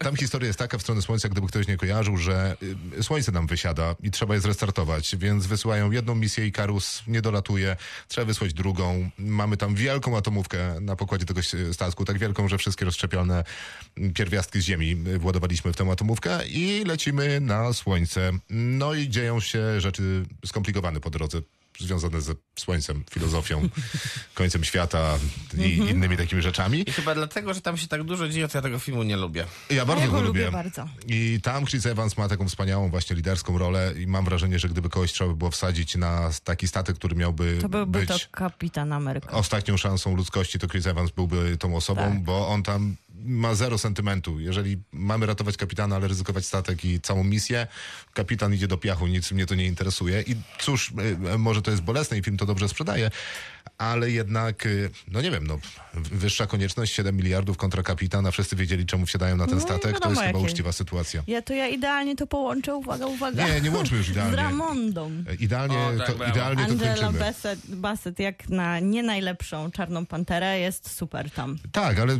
King T'Challa przecież też znakomity. To prawda, ale ona jednak jak ratuje tych swoich ludzi, poświęcając siebie. Kinotok. Film. Napoleon to film, na który czekaliśmy długo, no bo od Można. dawna jest zapowiadany. Film Ridleya Scotta. Ja nie Uf, czekałam. Nie czekałaś? Dlaczego? Bo mnie znudził bardzo trailer. Ale jeszcze przed trailerem y, można no było dobra, czekać. To ja, ja czekałem. czekałem. Ja czekam zawsze na filmy Ridleya Scotta. Ja też czekam zawsze na filmy Ridleya Scotta, chyba że to jest Exodus, bogowie albo Królestwo Niebieskie. I ludzie. Ale o, Królestwo Niebieskie... Królestwo Niebieskie, masz taką opinię, dlatego, teraz, że... teraz bardzo. To raz, że zyskuje... No, najbogatszy człowiek na świecie. To będzie bardzo zabawne, ale... Naprawdę Królestwo Niebieskie w wersji reżyserskiej jest dobrym filmem. To mówisz tutaj w obronie Napoleona? Ja uważam, nie, mówię w obronie ja uważam, ja uważam że nawet w wersji niereżyserskiej jest dobrym. A to nie, to ja tak nie uważam. Ja mam wrażenie, że tam brakuje tak w środku, w drugim akcie co najmniej czterech scen, a zdaje się, że wersja reżyserska dokłada nam pięć scen. Tak? Aha, no to, to muszę chyba kiedyś obejrzeć. Ja nie, nie bardzo polecam, bo to nie jest jakaś taka przesadzona wersja reżyserska, że ten film nagle trwa siedemnaście godzin. Tam jest chyba... Czyli dwie i pół i cztery, jak w planie Napoleon. Znaczy no Napoleon dwie czterdzieści chyba i cztery jakoś tak, czy tam godzina dwadzieścia jest dołożona, to myślę, może czterdzieści minut. Więc no, jak niższy wymiar kary to były też inne czasy. Napoleon, Ridley Scott reżyseruje, David Scarpa napisał scenariusz, występuje w roli Napoleona Joaquin Phoenix, w roli Józefiny, jego największej miłości Vanessa Kirby. Jesteśmy tuż po Miała rewolucji być... francuskiej, jesteśmy tuż po rewolucji, już to już naprawdę ostatnie słowa, jesteśmy tuż po rewolucji francuskiej, kiedy ta historia się zaczyna dokładnie, Napoleona. Dokładnie, w momencie, kiedy ścin, ścięta zostaje Maria mhm. Antonina. Tak, dokładnie, kończy się dokładnie w momencie śmierci, śmierci Napoleona. Ten film miał olbrzymie problemy produkcyjne. Zresztą było tak, że on już powstawał, było świetnie. Joaquin Phoenix był już na pierwszych zdjęciach. Później projekt umarł na dwa lata. Ostatecznie... Pandemia koronawirusa też się dołożyła do tego. No niespecjalnie, chyba najbardziej się do... dołożyła się, dołożył brak była... zainteresowania studia, a w końcu wziął to Apple. Będzie, będzie na Apple prędzej czy później. Ja Judy to... Comer zanim, była najpierw obsadzona. Ja chciałem tylko, zanim, zanim zaczniemy recenzję, chciałem tylko powiedzieć, że yy, scena śmierci Napoleona bardzo mi przypominała swoją kuriozalnością scenę, w której, w której umiera Miranda Tate w Dark Knight Rises. No i takie zamknięcie na otwarcie. Maciek się nabija, ponieważ taką uzgodnioną chyba takim konsensusem społecznym jest to, że... Jest to najgorsza śmierć w historii kinematografii, jaką ponosi Marion Cotillard w Dark Knight Rises jako Miranda Tate. Tak, i to jest teza, z którą można powalczyć i zawojować świat, tak jak próbował Napoleon Bonaparte. No więc wcześniej obsadzona była Judy Comer w roli Józefiny. To jest oczywiście połączenie z Ostatnim pojedynkiem. Tam ona grała u Ridleya Scotta zaraz po tym, jak skończył, tak, zaraz po tym, jak skończył kręcić film, to był już zdecydowany, że zostaje z Judy Comer w kolejnym projekcie i też do dziś nie zdradzono, że inny był pomysł na aktora, który ma zagrać Napoleona, ale on się nie zgodził. Więc Joaquin Phoenix teraz nie, jest już... Nie zdradzono, jakim... nie, nie zdradzono, kto był castingowany. I właśnie poprzez pandemię COVID i przez te problemy Judy zrezygnowała i w ten sposób pojawiła znaczy, się... Pojawił tam się historia jest nie tyle taka, że zrezygnowała, to jest dosyć ciekawe, znaczy dosyć często nie ciekawe, bo ciekawe jest średnio, że jak produkcje się przedłużają, to po prostu tak. zaczynają się rypać kalendarze, no i ktoś inny się musi wziąć, bo ktoś ma inne zobowiązania. No, no ona też miała zobowiązania związane z teatrem, bo, tak. bo przecież grała ostatnio w teatrze i dostała nawet nagrody za no West przez to, End, że, Broadway i tak przez dalej. To, że ten film się tak przeciągał w produkcyjnie, no to też były zmiany castingowe. Warto też przypomnieć, że budżet sto milionów dolarów to był ostatni pojedynek. Zarobił trzydzieści milionów dolarów. Teraz dwieście milionów dolarów Napoleon i szacuje się, w tym momencie zarobił niewiele w Stanach, ale szacuje się, że żeby odrobić tą reklamę i wszystkie koszty powinien zarobić pięćset milionów, ale Apple komentuje to tak, że to tak naprawdę nie była dla nich droga produkcja, oni inaczej się rozliczają niż przypływ z kin, więc no to jest pytanie, w jaki sposób się teraz rozlicza te... Ale Napoleon ma bardzo dobry start, ten weekend otwarcia... No, prawie osiemdziesiąt milionów na świecie, więc Właśnie... generalnie raczej się zwróci, myślę, spokojnie. I to je, ale to i tak jest ponoć dwukrotność tego, co czego było szacowane i tak. czego oczekiwano, więc no to jest świetne otwarcie, jeżeli dwukrotność oczekiwanej sumy zarabia. Ridley Scott miał taki problem, który, z którym mam wrażenie walczy od jakiegoś czasu, no zwłaszcza pojedynkiem i tym Napoleonem, myślę, że też się wpisuje w tę walkę, że zarzucano mu... od jakiegoś też czasu, bo to długa kariera, takie jest zdanie, że to jest człowiek, który all spectacle, no essence, że jakby bardzo dużo jest w stanie pokazać, bardzo mało opowiedzieć tym, co pokazuje. Ja się z tym brutalnie nie zgadzam, natomiast rozumiem, że taką argumentację można stworzyć, bo są ku temu argumenty. I też rozumiem Ridleya Scotta, który... Pasują do Napoleona. Tak, który przypomnę, że no ma swoje lata, to jest człowiek po osiemdziesiątce, który ma energię za... Kręci dwa filmy rocznie czasem. I to jest to jego jest najbardziej, prawda. Teraz, w tym momencie, to jest jego najbardziej płodny moment. Tak, tak. Bo on przecież w planach ma już kolejne filmy i nigdy nie tworzył z taką intensywnością, jak tworzy teraz, co wydaje mi się w gruncie rzeczy wspaniałe. Pamiętam, jak I tak, życzę, no, na, życzę nam no, wszystkim. Oczywiście, Pamiętam, oczywiście, jak było takie round tutaj... table kiedyś związane w, z premierą Marsjanina i podczas tego round table siedzieli właśnie Ridley Scott i Alejandro, Alejandro González Iñárritu. I Iñárritu hmm. pytał Ridleya Scotta, jakim cudem w ogóle ty tak szybko kręcisz filmy? Ja potrzebuję pięć lat, żeby wymyślić jakiś projekt, potem jeszcze pięć lat, żeby odpocząć po nim.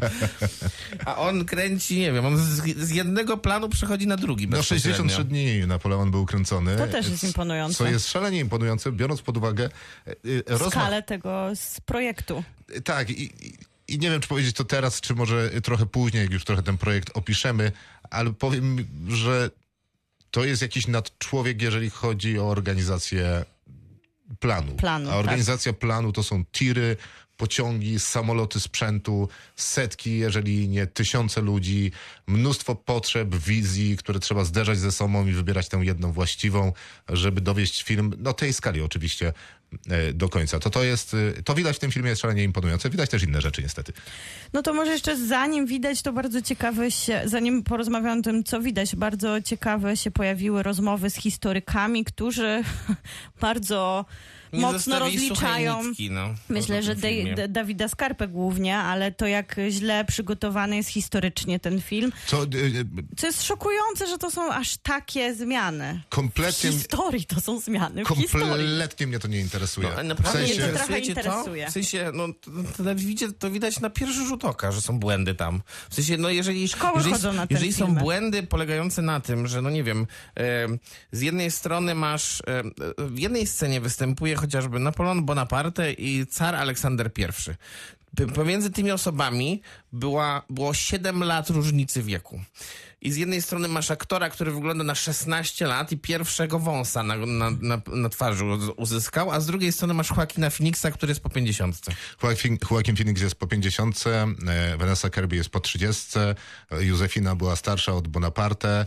Niespecjalnie mnie to interesuje. W sensie, to nie jest film dokumentalny, a oni mają prawo do swojej wizji. Czy ta wizja mi się podoba, czy nie, to jest zupełnie inna sprawa. Ale, ale tu mówimy mówimy o jakimś ja przedstawieniu nie postaci, mam, a jednak nie historyczna prawda. Nie mam jakiejś potrzeby puryzmu do historycznej prawdy w filmie fabularnym. No ale takie, wiesz, żeby przynajmniej się zgadzały fakty. Scena otwierająca, w której właśnie mówiliśmy o tym, Maria Antonina ginie i nie patrzy na cię to. Nie znałem cię od strony tej takiej historyczki purystki. No bo jednak idę na film historyczny.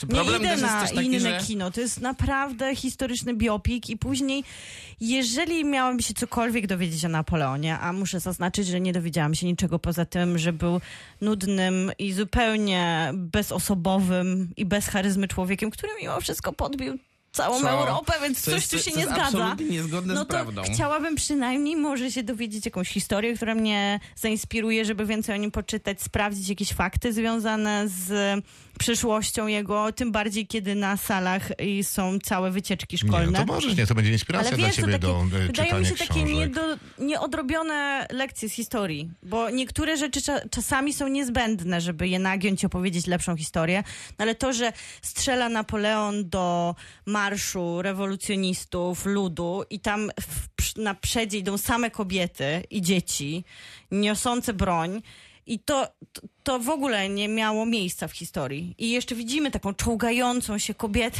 ciągnącą za sobą flaki, żeby jeszcze nie, flaki, dodać... Nogę. Nogę, nogę jednak. Dobrze, nogę. No niech, połowie urwaną nogę. Niech ciągnie nie, no, nogę. Po co mi te kobiety tam i dzieci? Kiedy nie, nie prawda wiem, że... żadna to historyczna nie jest. Nie wiem, bo nie wydaje mi się, że filmy historyczne mają jakieś, znaczy, ale trochę jakiś służą... obowiązek opowiadania jest, historii. To, to może stanę po środku, bo... Ogniem i mieczem jest... też nie ma wiele wspólnego z historią. To jest żaden biopik. To jest być może najmniejszy problem ale film filmu. historyczny.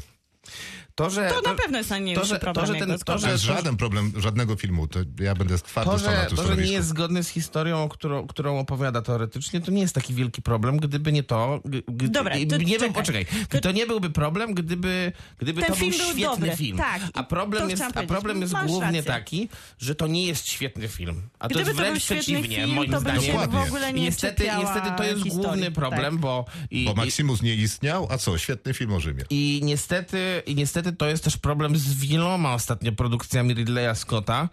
Który, ja zawsze czekam na filmy Ridleya Scotta. Uważam, że nakręcił w, swoim, w swojej karierze kilka filmów, które po prostu myślę, że mogę spokojnie zaliczyć do, nie wiem, dziesiątki albo piętnastki moich ulubionych filmów. I... I aż szkoda patrzeć na to, co się stało z tym reżyserem, szczególnie w kontekście akurat Napoleona, bo... Ym, To jest taki film, który był, powinien być pod niego. Właśnie to jest jak, jak ręka do rękawiczki powinien pasować ten, ten reżyser do tego projektu. A tak nie jest, bo um, Ridley Scott... Prze- ostatnio to odkryłem. Mam wrażenie, że to jest, to jest coś, co, co niestety na stare lata mu wyszło. Nie potrafi do końca dobrze... Um, jakby ustawiać, ustawiać konkretnych scen. Nie potrafi realizować sekwencji scen w taki sposób, jakby chciał i przez to um, na przykład Napoleon dla mnie jest filmem takim, że z jednej strony jest super poważny, taki właśnie um, spektakularny, batalistyka, niesamowite sceny. Z drugiej strony są tak kuriozalne sekwencje, które by, które by przeszły w komedii z Leslie no Nielsenem. Tak, albo w Monty I tak Pythonie. To nie powinno wyglądać, to... szczególnie, że taki na pewno nie jest cel Ridleya właśnie, Scotta. Bo gdyby to by miałby być Monty Python i Napoleon zestawione razem, miałaby to być farsa, satyra, jakieś kuriozum, to może by i to była świetna zabawa, żeby się pośmiać z tego wielkiego człowieka. A Ridley Scott, robi, a Ridley Scott chce robić, wiesz, inspirujący film to, o wielkim że jest człowieku. To wyśmianie historii, mogłoby to być strącenie bohatera z piedestału i to takie momentami niepoważne podejście do tego tematu. Tak, ale w następnej scenie masz, w następnej scenie masz psyknięcie palcami i dostajesz scenę, która jest bardzo poważna tak. i ma w sposób, ma w sposób bardzo właśnie taki racjonalny budować tę postać. I już nie wiesz, co oglądasz. No bo to nie jest... Nie wiesz, co oglądasz, ale Ridley Scott sam też nie wie, co Tak, robi. Ja też mam takie wrażenie, że to jest takie pogubione, że ani nie jest to komiczny demontaż jakiejś legendy, ani nie jest to poważne, więc jesteśmy zawieszeni pomiędzy czymś, co staje się wrzuceniem nam człowieka, który... A poczekajcie sekundę, bo naprawdę macie takie wrażenie, że Ridley Scott nie zamierzał jakby zdewoluować Napoleona i sprowadzić nie. go do jakiejś takiej fajsłopowatej, dziwacznej często postaci z takimi, no nie wiem, specyficznymi nawykami seksualnymi? No właśnie, który chyba jednocześnie... nie. Ja, Wydaje ja mam, mi się, aha, że nie. Ja mam takie wrażenie i wydaje mi się, że to jest jeszcze gorzej dla tego filmu. A, to, to, to ale właśnie. nie, napra- naprawdę biorąc pod uwagę ostatni pojedynek, to, że Ridley Scott chce udowodnić, że ma coś do powiedzenia i rozumie współczesny świat, to mi się wydaje, że on chciał strącić pomnik, którego w zasadzie nie trzeba było specjalnie strącać, bo Napoleon, wiesz, ma od swojego nazwiska, od swojego imienia kompleks, jest człowiekiem, który był przez historię też przecież traktowany jednak humorystycznie w pewnych kontekstach, a w pewnych mhm. kontekstach, no oczywiście oddawano mu geniusz militarny, ale nie tylko, no bo przecież był też geniuszem organizacyjnym, nadawanie numerów, tak, domów i... kodeksy. Tak, tak, tak, tak. tak jest, to organizacyjnie przecież też znakomita robota, więc wydaje mi się, że to jest trochę taka, że to jest... synonim walki z, z wiatrakami, że on, rzuca, że on rzuca się na postać, którą chce rozerwać w takiej triumfie świętej sprawiedliwości, tylko nie do końca ale rozumie swoje intencje. Naprawdę tak to czytasz, że to jest taka satyra, bo jeszcze na początku to może jest zakomple, zakompleksiony człowiek, który w tej relacji z Józefiną jest takim małym mężczyzną z wielkim kompleksem, który musi nadrabiać i to może jest pierwsza godzina. Mhm. Ale później trochę ten film jakby idzie w stronę, że on nam sugeruje, że to jednak był może zwykły człowiek, prosty człowiek, taki żaden człowiek. On ani nie jest głupi, ani mądry, ani nie jest narwany, ani nie jest spokojny. Niektóre sceny, i to też jest niespójność tego filmu, sugerują poprzez usta bohaterów w tle jakichś drugich planów, że ten Napoleon to jest taki dzikus. Ale nie ma żadnej sceny, w której nie Napoleon ma. by nam zaproponował bycie dzikim. Albo brutalem. Sugeruje, to chyba, że, tak, sugeruje, to chyba, że, że jest... taką sceną jest, nie wiem, rzucanie jedzeniem. Nie, no nie. I później to jest sugerują, akurat dla mnie ciekawe, co mówisz. Sugerują, bo... że tam jest brutalny w rozmowie na przykład, że widzi we mnie takiego brutalnego człowieka. A gdzie on jest brutalny? No nie mam możliwości poznania go z tej... Więc ten chichot losu jest niewymierzony, bo on nie podejmuje przy nas głupich znaczy, decyzji, ja... ani kuriozalnych decyzji, bo on za bardzo nie podejmuje żadnych decyzji. To jest człowiek, którego, który idzie przez życie i trochę przypadkiem go spotykają te sytuacje. Znaczy, tak, jeden nie, nie, z największych, nie, tak jeden opowiada, z największych ludzi tak w historii. Tak opowiada to film na pewno. Tak, no pokazuje nam człowieka, który wszystko to, co zdobył, zdobył znaczy, z rządzeniem losu. Przy okazji. Tak, tak przy okazji. Dzisiaj wyjdziesz z radia. No więc nie jest to satyra. Znaczy, ja mam problem z tym. Ani nie jest to potraktowanie poważnie dosyć imponującej znaczy, postaci. Ja zakładam, że to ma być satyra, która jednocześnie... Która konfron- jest śmieszna. No to swoją drogą, ale że to ma być satyra, która konfrontuje się z potęgą geniusza. Tylko, że satyra nie działa, a geniusza nie widzę. No ja, tak. mam, ja, ja, ja formułuję taką tezę, że to jednak nie miała być satyra, bo wydaje mi się, że to niestety weszło w krew trochę Ridleyowi Scottowi. W taki sposób opowiadania, bo on po prostu już inaczej nie umie. Um, I to b- bazuje moim zdaniem... Ja bazuję w tej tezie na tym, że podobnie niestety skonfrontuje konstruowany jest film Dom Gucci. Dlatego, że tam z jednej strony masz postaci bardzo kampowe, bardzo przerysowane, takie postaci, jaką buduje na przykład Lady Gaga, a z drugiej strony masz postaci, które, które teoretycznie powinny być bardzo takie e, bardzo takie pr- prosto stworzone, takie realistyczne i tutaj masz Adama Drivera albo Al Pacino, albo Jeremy'ego Ironsa. I niestety on nie potrafi już jakby nie potrafi ocenić, czy scena jest humorystyczna, czy nie jest humorystyczna pod kątem, pod kątem tego, co chce stworzyć. I, i to jest największy no problem, bo te filmy się ale, rozpadają. Ale dopiero przez... co zrobił ostatni pojedynek, który no tak. co do zasady masz rację, ale biorąc pod uwagę ten film, niekoniecznie. No ale przez to, że się no tak, że jest te, w rozkroku... To był film, który był zrobiony jednak wcześniej niż te dwa ostatnie, które, to, to które potwierdzają jakby troszkę, te, troszkę to, że... To już wchodzi w schemat. Ale przez to, że on jest taki w rozkroku, bo jeszcze gdyby się zdecydował na te kurioza, na te przerysowane postaci, to może by była to postać z charakterem, z krwi i kości. On ma takie wybory, w których ja naprawdę jestem skonfudowana. Jest scena, w której Napoleon przyjeżdża do Egiptu, żeby... żeby robić tam różne rzeczy, głównie zdobywać ten Egipt, ale jest ten moment, kiedy otwierają mu sarkofag i on ja się mierzy. Zaznaczę, że ta scena jest ponoć... w trailerze też. Nie, tak, ale Więc ta... nie jest to żaden spoiler, a poza tym jak mówić o tym filmie w kontekście spoilerów, tak? Tak, że ta scena ponoć nie była w żaden sposób zaplanowana w scenariuszu ani przez Ridleya. To powinno było ją wyciąć. No właśnie, bo to... to... Wręcz przeciwnie, Ridley stwierdził, że to jest złoto, które wydarzyło się w czasie przerwy, bo Joaquin Phoenix podszedł do tego sarkofagu, otworzył go i w ramach żartu, bo się nudził w czasie przerwy, położył ten swój kapelusz napoleoński na czole tego sarkofagu. No złoto, rzeczywiście. I to jest, i to jest taki jest żart, który... Opo- to, co mamy. Insiderski żart, który opowiadają ci znajomi na imprezie i ty siedzisz jako trzecie koło u wozu i myślisz, okej, okay, to chyba jest śmieszna, oni się wszyscy śmieją, a ja naprawdę nie wiem z czego. Bo nikt mnie do tej historii dobrze nie wprowadził. To jest dokładnie ta scena w tym filmie. Scena, która w żaden sposób się nie przysługuje też, by stworzyć jakiś portret psychologiczny tej postaci, bo ten film się nie może zdecydować, czy oglądamy świetne sceny batalistyczne, czy jednak chcielibyśmy może zrobić taki wgląd w jego charakter i taki humoreskę, a zostajemy z poczuciem, że jedna z największych postaci historii, którą można by albo właśnie wyśmiać, albo docenić, staje się znaczy człowiekiem dla, nudnym. Dla mnie to nie jest problem, bo to, że film chce ugrać dwie pieczenie przy jednym ogniu, często filmowi wychodzi na dobre, no bo jeżeli chce pokazać genialnego generała i fatalnego człowieka, no to mógłby to zrobić. Ale on nie jest ani Natomiast... genialnym generałem, ani Rozumiem. fatalnym człowiekiem. Natomiast y- nie wydaje mi się, żeby był świetnym dowódcą, generałem albo organizatorem, bo film nie ma czasu, żeby mi to pokazać. To jest w ogóle... Czyli to jednej scenie pokazuje. To jest tylko kuriozalna sytuacja, w której film, który trwa dwie godziny czterdzieści minut, potrafi być za krótki i za długi.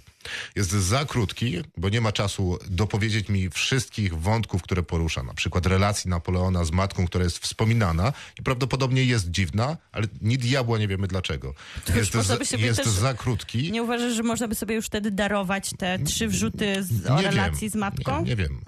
Na pewno jest za krótki też dlatego, że nie ma czasu na kontekst historyczny. A jeżeli nie ma czasu na kontekst historyczny, to znaczy, że ja nie wiem nic o tym, jaka jest istotność, ważność i zasadność wszystkich bitew, które on rozgrywa. Czy zasadność tych bitew to nie ma chyba i ten film to... to natomiast to jest, jest największy... za długi, już, kto, już końcóweczka, za długi jest dlatego, że strasznie męczy ten film. Tak, to prawda. Straszliwe są niektóre dialogi, ale najbardziej straszliwe jest to, co ty, Maciek, mówisz o sekwencjach scen. Mi się wydaje, że Ridley Scott to dalej potrafi nagrywać te sceny i jest dobrym organizatorem rzeczywistości tej na planie, ale no jest jakiś koszmarny problem z budowaniem konsekwencji tych scen. Jest tu też ko- no koszmarny problem z montażem. Co tu się dzieje? Tu są sceny, tak, tylko, że to nie które jest... są zabielone nagle. Tylko, Przenosimy się w zupełnie... Tylko samym montażem nie możesz uzasadnić tego, że jedna scena jest humorystyczna, a druga nie jest. No nie możesz. Po prostu to jest ewidentna decyzja artystyczna Ridleya Scotta, że ta scena jest tak nakręcona i taką scenę zostawia komuś do pomontowania. Więc no to, ym, to jest ewidentna wina reżysera. Druga wina reżysera, który, i tutaj całość właściwie zrzucam na niego to, że Joaquin Phoenix nie wiem, czy zagrał kiedykolwiek złą, gorszą rolę niż, niż, niż w Napoleonie. Naprawdę, no po prostu dziecko we mgle. Wybitny aktor, zdobywca Oscara, naprawdę dziesiątki wspaniałych ról. A w tym roku nie dość, że zagrał tutaj, to jeszcze zagrał w Bosie Boi i tam też jest jak dziecko we mgle, tylko to jest jeszcze jakoś uzasadnione chociażby scenariuszem, pomysłem na film, na postać. Na postać. A tutaj... to co on ma grać? No, on jest... nie jest aktorem komediowym, nie będzie nigdy aktorem komediowym, więc nie zagra dobrze komedii.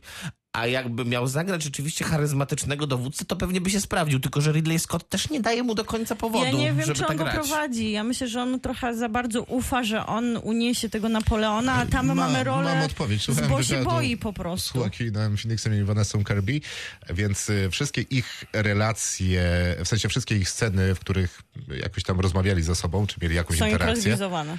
Tak. Najgorzej. Są improwizowane. Jak można sobie na coś takiego pozwolić na cztery godziny improwiz- z dwóch stron w dodatku, więc nie improwizuje wow. tylko na przykład Vanessa Kirby do Joaquina Phoenixa, który wie, co jest pięć, że tak kolokwialnie powiem, tylko y, improwizują do siebie. I, I dlatego to prawdopodobnie... jest bardzo ciekawy eksperyment na to, żeby aktorzy y, się ze sobą zapoznali y, i żebyśmy zobaczyli, czy tak, coś nam z tego poza, wyjdzie. Poza, poza kamerą. No tak. Z y, którą, a i tak je kręcimy jakąś dodatkową kamerą. I ewentualnie jak mamy tam jakieś złoto, to wstawiamy do filmu. Też wydaje mi się to bardzo odważna decyzja, ale no, przecież ale, nie ale też widać tutaj, ale w kontekście widać, tego filmu akurat. Widać tutaj to, i to, i to pokazuje. Pamiętam, pamiętam kiedyś wywiad czytałem z jednym polskim reżyserem, którego teraz imienia, nazwiska nie powiem, bo nie chcę obrażać człowieka, ale pamiętam, że on powiedział tak, że on y, nie po to są aktorzy na planie, żeby on im opowiadał, jak oni mają grać. Aktorzy są od grania, on jest od reżyserowania. I to tak to trochę wygląda ale tutaj. Tu też najbardziej bolesne jest to, że my, my widzimy Joaquina Phoenixa, który czerpie z tego ostatniego swojego dorobku, czyli trochę mamy Jokera, tak, trochę mamy Bosie Boi, gdzieś, gdzie ktoś go nie, prowadzi. Ja nie zgodzę, a zaraz powiem dlaczego. Gdzieś, gdzie ktoś go prowadził, a on skoro zostaje taki nagi w tym kapeluszu i w tym kostiumie historycznym, ale nie albo ma, i nie. Zbu- albo i nie, ale nie ma zbudowanej postaci, no to to to nie może zadziałać, bo ja widzę ciągle Joaquina Phoenixa, ja nie widzę Napoleona. Ja widzę aktora bardzo charakterystycznego, który sprawdza się w bardzo dobrych gatunkowych rolach, a nagle jest przyodziany w kostium, który po prostu do niego nie pasuje. Chociaż wiadomo, możemy Ale wspomnieć... kostium Komodusa pasował. No, no to... właśnie, możemy wspomnieć Gladiatora i coś tam zadziałało. No ja się nie zgodzę, że to jest Joaquin Phoenix, który korzysta z wcześniejszych doświadczeń, znaczy być może. Natomiast w kontekście tej postaci, którą tutaj dostaje Napoleona, w takiej wersji, jaką oglądamy na ekranie, niezależnie czy nam się podoba, czy nie, chociaż oczywiste jest raczej, że nam się nie podoba, bo wydaje mi się, żeby trud- trudne jest to, żeby komuś się podobała, to moim zdaniem to jest przede wszystkim zły aktor do tej roli, o czym Maciek trochę mówił, no bo przecież wiadomo, że on nie ma żadnego kapitału komediowego, chociaż czasami oczywiście miło Jeżeli się zaskoczyć. Jeżeli to miałaby być Natomiast... komedia, bo ja nie jestem pewna, czy to miała być komedia. Znaczy nie wiem, czy komedia, mi się wydaje, że to miała być farsa, ale to jest kwestia nazewnictwa, no w sensie miało to być humorystyczne w jakimś tam stopniu, czy tam dziwaczne. W każdym razie, no właśnie, bo się boi, to jest rola dla Joaquina Phoenixa. Yes. Joker to jest postać dla Joaquina Phoenixa. Her to jest postać dla Joaquina Phoenixa, czyli to jest postać, która ma w sobie pewną zadrę w życiu, ma straszną dozę melancholii i smutku zamkniętą w jednym spojrzeniu, który nie gra dynamicznie, tylko gra być może nerwowo. Jak patrzymy na niego, to czujemy pewien niepokój o stan psychicznym być może tej osoby. No to nie jest Napoleon. Nie, no nie jest Napoleon. Nie. Oczywiście, że to nie jest Napoleon, ale przy okazji wydaje mi się, że jeżeli będziemy się trzymać tego, że to niby miało być humorystyczne, to to też nie jest Ridley Scott, bo może sobie Lantimos robić faworytę i robić dziwaczną opowieść w kostiumie, bo to jest reżyser, który rozumie ten język i on nas potrafi zgubić, potrafi nas zaskoczyć, potrafi wprowadzić tą dziwność i satyrę do opowieści jak najbardziej niedziwnej i satyrycznej, ale Ridley Scott nie jest od opowiadania nam w epickim, historycznym, czterogodzinnym filmie dziwacznego spojrzenia tak samo nie na widać, relacje to właśnie było widać dokładnie człowieka. W domu Gucci. To nie jest reżyser od takiego kina nie w ogóle. Jest. On nie jest reżyserem od kampu, od śmiania się, bo on bo wychodzi, bo wychodzi pokracznie. Tak, natomiast reżyserzy po osiemdziesiątce, jak łatwo było zobaczyć w ostatnich tygodniach, mają zwyczaj e, szukania czegoś nowego w swoich karierach. No I... tak, tylko że jednak stwier- śmiem twierdzić, że Martin Scorsese robi to lepiej. No nie no, wyszło. W tym roku przynajmniej. No wyszło mu to lepiej, bez dwóch zdań. Natomiast no to, że chcą szukać, to mnie specjalnie nie przeszkadza, bo wydaje mi się, że to dobrze. Dostaliśmy ostatni pojedynek od Ridleya Scotta, a jestem pewny, że Ridley Scott w wieku sześćdziesięciu lat nawet by mu przez myśl nie przeszło, żeby kręcić coś tak kameralnego. Mimo, że to jest w sumie film z całkiem niezłym rozmachem i są tam ze trzy bitwy i cztery razy się pojedynkują na śmierć i życie.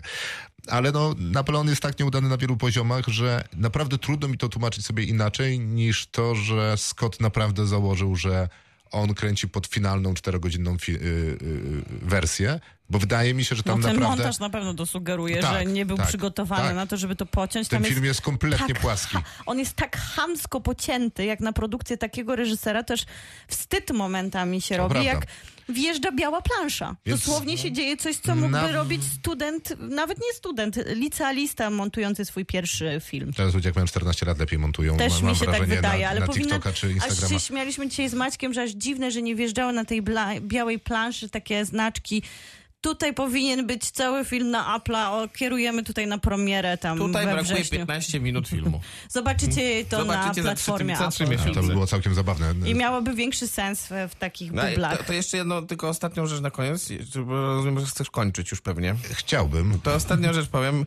Wydaje mi się, że akurat tutaj e, też jest problem z um, scenami batalistycznymi, bo scena, oh, oh. scena bitwy pod Austerlitz jest bardzo dobra, ale już scena bitwy pod Waterloo jest fatalna. Jest fatalna, to prawda. Tak nudna, nic w niej się nie dzieje. Siada zupełnie przy niej film, już z- zarzyna nas tam. No więc moim zdaniem sceny bitew są fenomenalne. Okay. Natomiast scena bitwy pod Waterloo moim zdaniem jest, ma dwie wady. Tę, którą powiedziałeś, ale wydaje mi się, że to jest pocięte. A druga wada jest taka, że, że on tam się bije z Anglikami. To ja się dowiedziałem, bo flaga powiewała nad nimi. No jak, nie ale słyszałeś co? Ruperta Everetta? Ja po prostu jak zobaczyłem człowieka i sobie pomyślałem, Jezu, on grał trzydzieści lat temu w komedii romantycznej z Julią Roberts, to geja, prawda. kolegę geja, to a prawda. Teraz gra Duke of Wellington i wygląda jakby miał z osiem tysięcy lat. Naprawdę powinien grać w Underground bez charakter, Underworld bez charakteryzacji. To Mógłby jeszcze... zastąpić Billa Knighta. Ja bym chciała dodać, że poza tym, że jest to historyczny film i mamy mamy tutaj imponujące poza tą bitwą scenę, to jest to też historia o miłości. O, no nie, nie, nie już na ten wątek nie mamy czasu. Zupełnie. Nie, nie działa, to nie mamy żadnych wątpliwości. A jest to naprawdę bardzo, bardzo duży procent tej opowieści. Bardzo proszę o cenę, ja daję trzy. Dwa. Wow, nie no, to ja dam sześć. Kinotok. Film. I jeszcze jedną propozycję mamy dla was dzisiejszego wieczoru. Film nazywa się W nich cała nadzieja. To polski film właśnie o wspomnianych na początku programu mikrobudżetach. Taki był jego sposób powstawania. Premierował się w Gdyni, trafił do kina ostatecznie. Prosta w sumie historia, ale o tyle ciekawa, że to historia science fiction, która nie tak często zdarza się w polskiej Zwłaszcza kinematografii. Jak się ma budżet nie, co byś powiedziała, że jest ciekawa rzeczywiście. Powiedziałabyś, że jest ciekawa? Nie, ja bym tak nie powiedziała, No ale... powiedziałem, że jest ciekawa właśnie z uwagi na to, że to jest science fiction. Jak się ma budżet to jest odważ... milion, to, odważny to jest wybór. Rzadkie. A to mi się bardzo podoba, bo ja od lat mówiłem, że naprawdę nie ma żadnego problemu w tym, żeby robić kino science fiction w Polsce. I podawałem ten przykład, że jeżeli posadzimy dwie osoby w zamkniętym pokoju bez okien i powiemy, że za oknem jest inwazja kosmitów, no to nie potrzebujemy wcale żadnych szalonych pieniędzy, tylko dobrego scenariusza. W nich cała nadzieja, nie ma dobrego scenariusza. Nie ma. Ale może jeszcze zanim zaczniemy oceniać, to ma. Można powiedzieć, że film został zrealizowany w bazie z kontenerów zbudowanej na podgórniczej hałdzie w Łaziskach Górnych. I to, to była bardzo dobra decyzja. Tak, bardzo fantastyczna przestrzeń do nakręcenia I filmu. Widzimy też, rozpie- rozpościera się z tej hałdy widok na elektrownię, co świetnie służy takiej post-apo scenerii. Też jest dobrze użyta w filmie. Tak, bardzo. To jest ten jako jakiś tam artefakt plus. Czy kawałek scenografii. To jest film postapokaliptyczny. Do, na Ziemi doszło, zdaje się, że do kryzysu klimatycznego po tak. prostu, katastrofy klimatycznej, przez co Ziemia jest nie do zamieszkania, prawdopodobnie nie żyją wszyscy, poza naszą główną bohaterką, która no właśnie na takiej pustyni po katastrofalnej próbuje funkcjonować. Piasek i rdza. Fajnie było wiedzieć, dlaczego ona przeżyła. No, ale to wiesz, tam mało, jest niby niewiele takich filmów kontekst, odpowiada na to ale... pytanie. W każdym razie żyje, jest, ma jakiś kontener i to, co ciekawe, jej ojciec był wojskowym, zostawił jej wojskowego robota, który jest strażnikiem, pomocnikiem i, I jedyną osobą, do której można się odezwać. Ale to też ma być taki pomysł, mrugnięcie okiem do Walliego, że on jest jednak taki słodki, bo ma klepnię, klapnięte oczko i że chociaż ma jakąś tam militarną przeszłość i to o tym sobie czasem rozmawiają, to na pierwszy rzut oka i tę pierwszą część filmu myślimy, że to jednak jest taki sprzymierzeniec, dobry przyjaciel. To też jest bardzo dobry pomysł. Tak, nie, no to jest niezły pomysł. Jak, jak z Tomem Hanksem ostatnio był, tak? Tam był... Tam był Tak, film. Pies i Robert. Pies robot. i robot też. Tak, no. tak. tak. Słodziawstwo overload. Dokładnie. Tak. No więc taki jest punkt wyjścia, a później dzieją się rzeczy. A że jest to mała przestrzeń do popisu. W sumie jedyną osobą, która tutaj niesie cały film na swoich barkach jest aktorka Magdalena Wieczorek, bo Jacek Beller się pojawia jako głos. Nie da się tego stwierdzić, więc generalnie to jest tak napisane. Tak naprawdę jest to Magdalena Wieczorek, którą oglądamy przez cały czas. I głównie myślę, że te, tutaj warto już na to zwrócić uwagę, no bohaterem jest to, to tło, scenografia, to jak ten film wygląda, tym bardziej kiedy myślimy o tym, że jest to polska, mało budżetowa produkcja, to widać, że tutaj napracowano się, żeby każdy przedmiot miał odpowiednią ilość rdzy hmm. i odpowiednio był zasypany piaskiem. Większość właśnie budżetu pochłonęła scenografia, Marek Zawierucha był odpowiedzialny za nią, a Magdalena Tarka i Dźwinka Kukul były odpowiedzialne za um, kostiumy. No I te świet... kostiumy też są bardzo dobre. Tak, świetna robota. To jest to, na co często narzekamy, że te filmy są za czyste, nie takie, wyglądają zbyt sterylnie. Tutaj jest syf, brud, jest chaos w tym jej kontenerze. Projekt robota wydawał mi się najpierw trochę niezręczny, później stwierdziłem, że to jest fajny pomysł, że on jest właśnie niezręczny, pokraczny. Wyobrażałem sobie jakąś tam bitwę, które te, czy wojny, które te roboty musiałyby ze sobą toczyć, które byłyby z jednej strony właśnie takie przekraczające to słynne Uncanny Valley. Bitwa pod, pod Waterloo. Nie, no właśnie to była jakaś taka, wiesz, bitwa absurdu, nie? Która być może ten absurd wysiłku wojennego w ogóle by podkreślał jeszcze bardziej. To było ciekawe. W ogóle pierwsza część filmu podoba mi się bardzo, bo wszystko tam działa na tym małym budżecie, skromnym planie, gdzieś tam rzuconym. Jak się kręcą tam w sumie w kółko. kręcą się w kółko, tak, bo ten robot faktycznie patroluje cały czas ten obóz, który ona rozbiła. Ona... Tak, a tam mają takie wymiany takich running joke'ów i fa- trochę. I, fa- i fajny Mamy też jest ten moment opuszczenia się, bazy. Skąd ona się tam wzięła, właśnie tam jakieś opuszczenie bazy, kim on jest, co tu te, robią. Te, te łamigłówki na przykład, tak. jak się wymieniają. I to jest rzeczywiście takie rześkie. Tak, i to jest solidnie pisane. Te łamigłówki też mi, mnie się bardzo podobały, dlatego że dla odmiany nie była to kolejna łamigłówka, którą słyszałem już dwadzieścia razy, tylko było coś faktycznie napisanego być może dla tego filmu, albo dobrze zresearchowanego. Mam nadzieję, że ChatGPT im tego nie napisał. No, ale później nadchodzi druga część. No w zasadzie trzecia, bo wydaje mi się, że pierwszy i drugi akt jest w porządku, trzeci akt jest trudny. Trudny? Nie, no jest po nie, prostu... Trzeci akt jest do wycięcia. Jest bo, bardzo zły. Bo jest po prostu absurdalnie głupi. I niestety ma budzić jakieś takie napięcie thrillerowe, a generalnie budzi głównie irytację. No i takie trochę zażenowanie i troszkę ja odczuwałam już japoński wstyd, bo też z jednej strony myślę, że film bardzo chciał być współczesny i poruszyć najważniejsze teraz tematy, czyli migrację, zagrożenia... o globalnym ociepleniem, ekologia, ale też, rasizm. Też pytanie o bezpieczeństwo, tak. wolność i tak dalej. Więc no... Sztuczna inteligencja, no jakże ważkie tematy współcześnie, no ale wepchnięte w te ostatnie piętnaście minut stają się nieznośnie nam łopatą pchane przez robota. Tak, a scena finałowa, która, która, jest, która jest tak oczywista, że właśnie wtedy się wydarzy, jest po prostu przekreśleniem wszelkich starań, bo naprawdę wtedy znowu, znowu Leslie Nielsen się pojawi, powinien pojawić. No niestety. No tak, tak. Też mi, mi się tak wydaje, że jednak ten transhumanizm, który jest tam próbowany jakoś... Którego, Mało subtelnie. Którego jest próba jest. jakiejś takiej dyskusji, która miałaby być na poziomie tych, które toczyli androidi z serii Alienie chociażby, czy ta znakomita rola było, nie było Tarsa z Interstellar, czy innych słynnych, słynnych androidów, robotów z czy Ghost in the Shell filmowej na przykład. rzeczywistości, no to jednak nie jest to. To nie jest rozmowa między Alicją Vikander w Ex Machinie. Ani na przykład, nie wiem, w dwa tysiące jeden Odysei Kosmicznej. No, to nie, wracając do super klasyki. Nie? Widać tam jakąś taką wyraźną inspirację właśnie takimi momentami. To są wspaniałe momenty, nie? Bo to jest zawsze ten, ta chwila, kiedy science fiction może nam powiedzieć coś o naszej egzystencji, o ludzkości, coś nowego, coś więcej, coś odkrywczego. No tutaj na pewno tego nie ma. Jest ta zabawa, o której Miłka mówi, czyli weźmy trzy aktualne, ważne przecież bez, bez wątpienia te, oczywiście, że ważne. tematy. Tylko trochę bez pomysłu, trochę mam wrażenie, że tematy miały... Może wystarczyłby tematy jeden. I inspiracje miały bronić tak. założenie finału. Też mi się wydaje, że jeden byłby znacznie ciekawszy.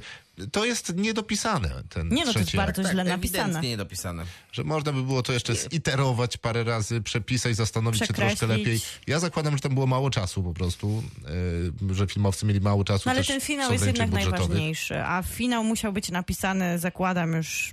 przy tej początkowej wersji. No, zakładam też tak, natomiast Więc nie wiem, ciężko, jak, jak się pisze, jak szybko. Ciężko to bronić, że... Ja, nie, no ja bronię, bo to wiesz, początkowy film, pierwsze jakieś doświadczenia, więc... No ale kiedy tworzył... Nie będę psów wieszał. No rozumiem, ja, ale jednak tworzyliśmy... będę... Przepraszam, ja jednak będę bronił pod, z tego powodu, że uważam, że Magdalena Wieczorek jest naprawdę ultra talentem i myślę, że to pokazała zarówno w filmie, który się nazywał Zadra, jak i tutaj po raz kolejny, gdzie rzeczywiście kamera jest cały czas na nią i, i ona musi jakoś tam dowodzić tym ekranem i ona to po prostu robi dobrze.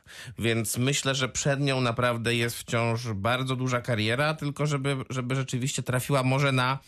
E, jakby to powiedzieć, nieco bardziej, bardziej mainstreamowy film, żeby mogła rzeczywiście w, wrosnąć w świadomość publiki, ja bo, dzisiaj... bo po takim filmie na pewno, na pewno te, na to nie ma szans. Ja dzisiaj przeczytałam słowa reżysera o tym, dlaczego bohaterka się nazywa Ewa. To nie przypadek, że dziewczyna z filmu W nich cała nadzieja ma na imię Ewa, tak jak pierwsza kobieta. W każdym razie według Biblii. No i to trochę opisuje mi ten finał. Pierwsza i ostatnia kobieta. Dokładnie tak, dodał, że to właśnie dzięki temu jest ostatnim człowiekiem. No właśnie też mi się wydaje, że... No, to jest opis tego filmu. Że jak na takie aspiracje, żeby tworzyć jednak filozoficzne kino, to, to no nie to jest takie kino. Być może pierwsza i ostatnia kobieta, która na imię ma Ewa, to jest trochę To, to jest trochę mało. Ale, Albo za dużo. Ale próba była odważna i ku mojemu zdziwieniu nie oglądało mi się tego tak źle do, przed tym trzecim Finałem, aktem. Tak, no. To prawda. W sensie nawet oglądało mi się nieźle, chciałbym powiedzieć. Tylko ten finał zostawia duży niesmak jednak po tym, co ten film obiecywał. No dam mu pięć. Ja dam sześć. A ja dam mu dwa. To na pewno mi się lepiej oglądało Napoleona niż, wow. niż polski mikrobudżet, mi chce nadzieja. Miłka jest bezlitosna. Do filmu czeka, aż zrobi swój Ozona. Pierwszy film, wtedy ją zrecenzujemy, a twórcy tego filmu też będą na pewno pisać peany. To wszystko na dzisiaj. Bardzo dziękujemy. Uprzejmie zapraszamy na Spotify'a. Tam prosimy o pięć gwiazdek. To zawsze nam miło, a jeszcze nam mile, jak nas decydujecie się obserwować. Jesteśmy też na Facebooku jako Kinotok Podcast. I dobranoc. Właśnie.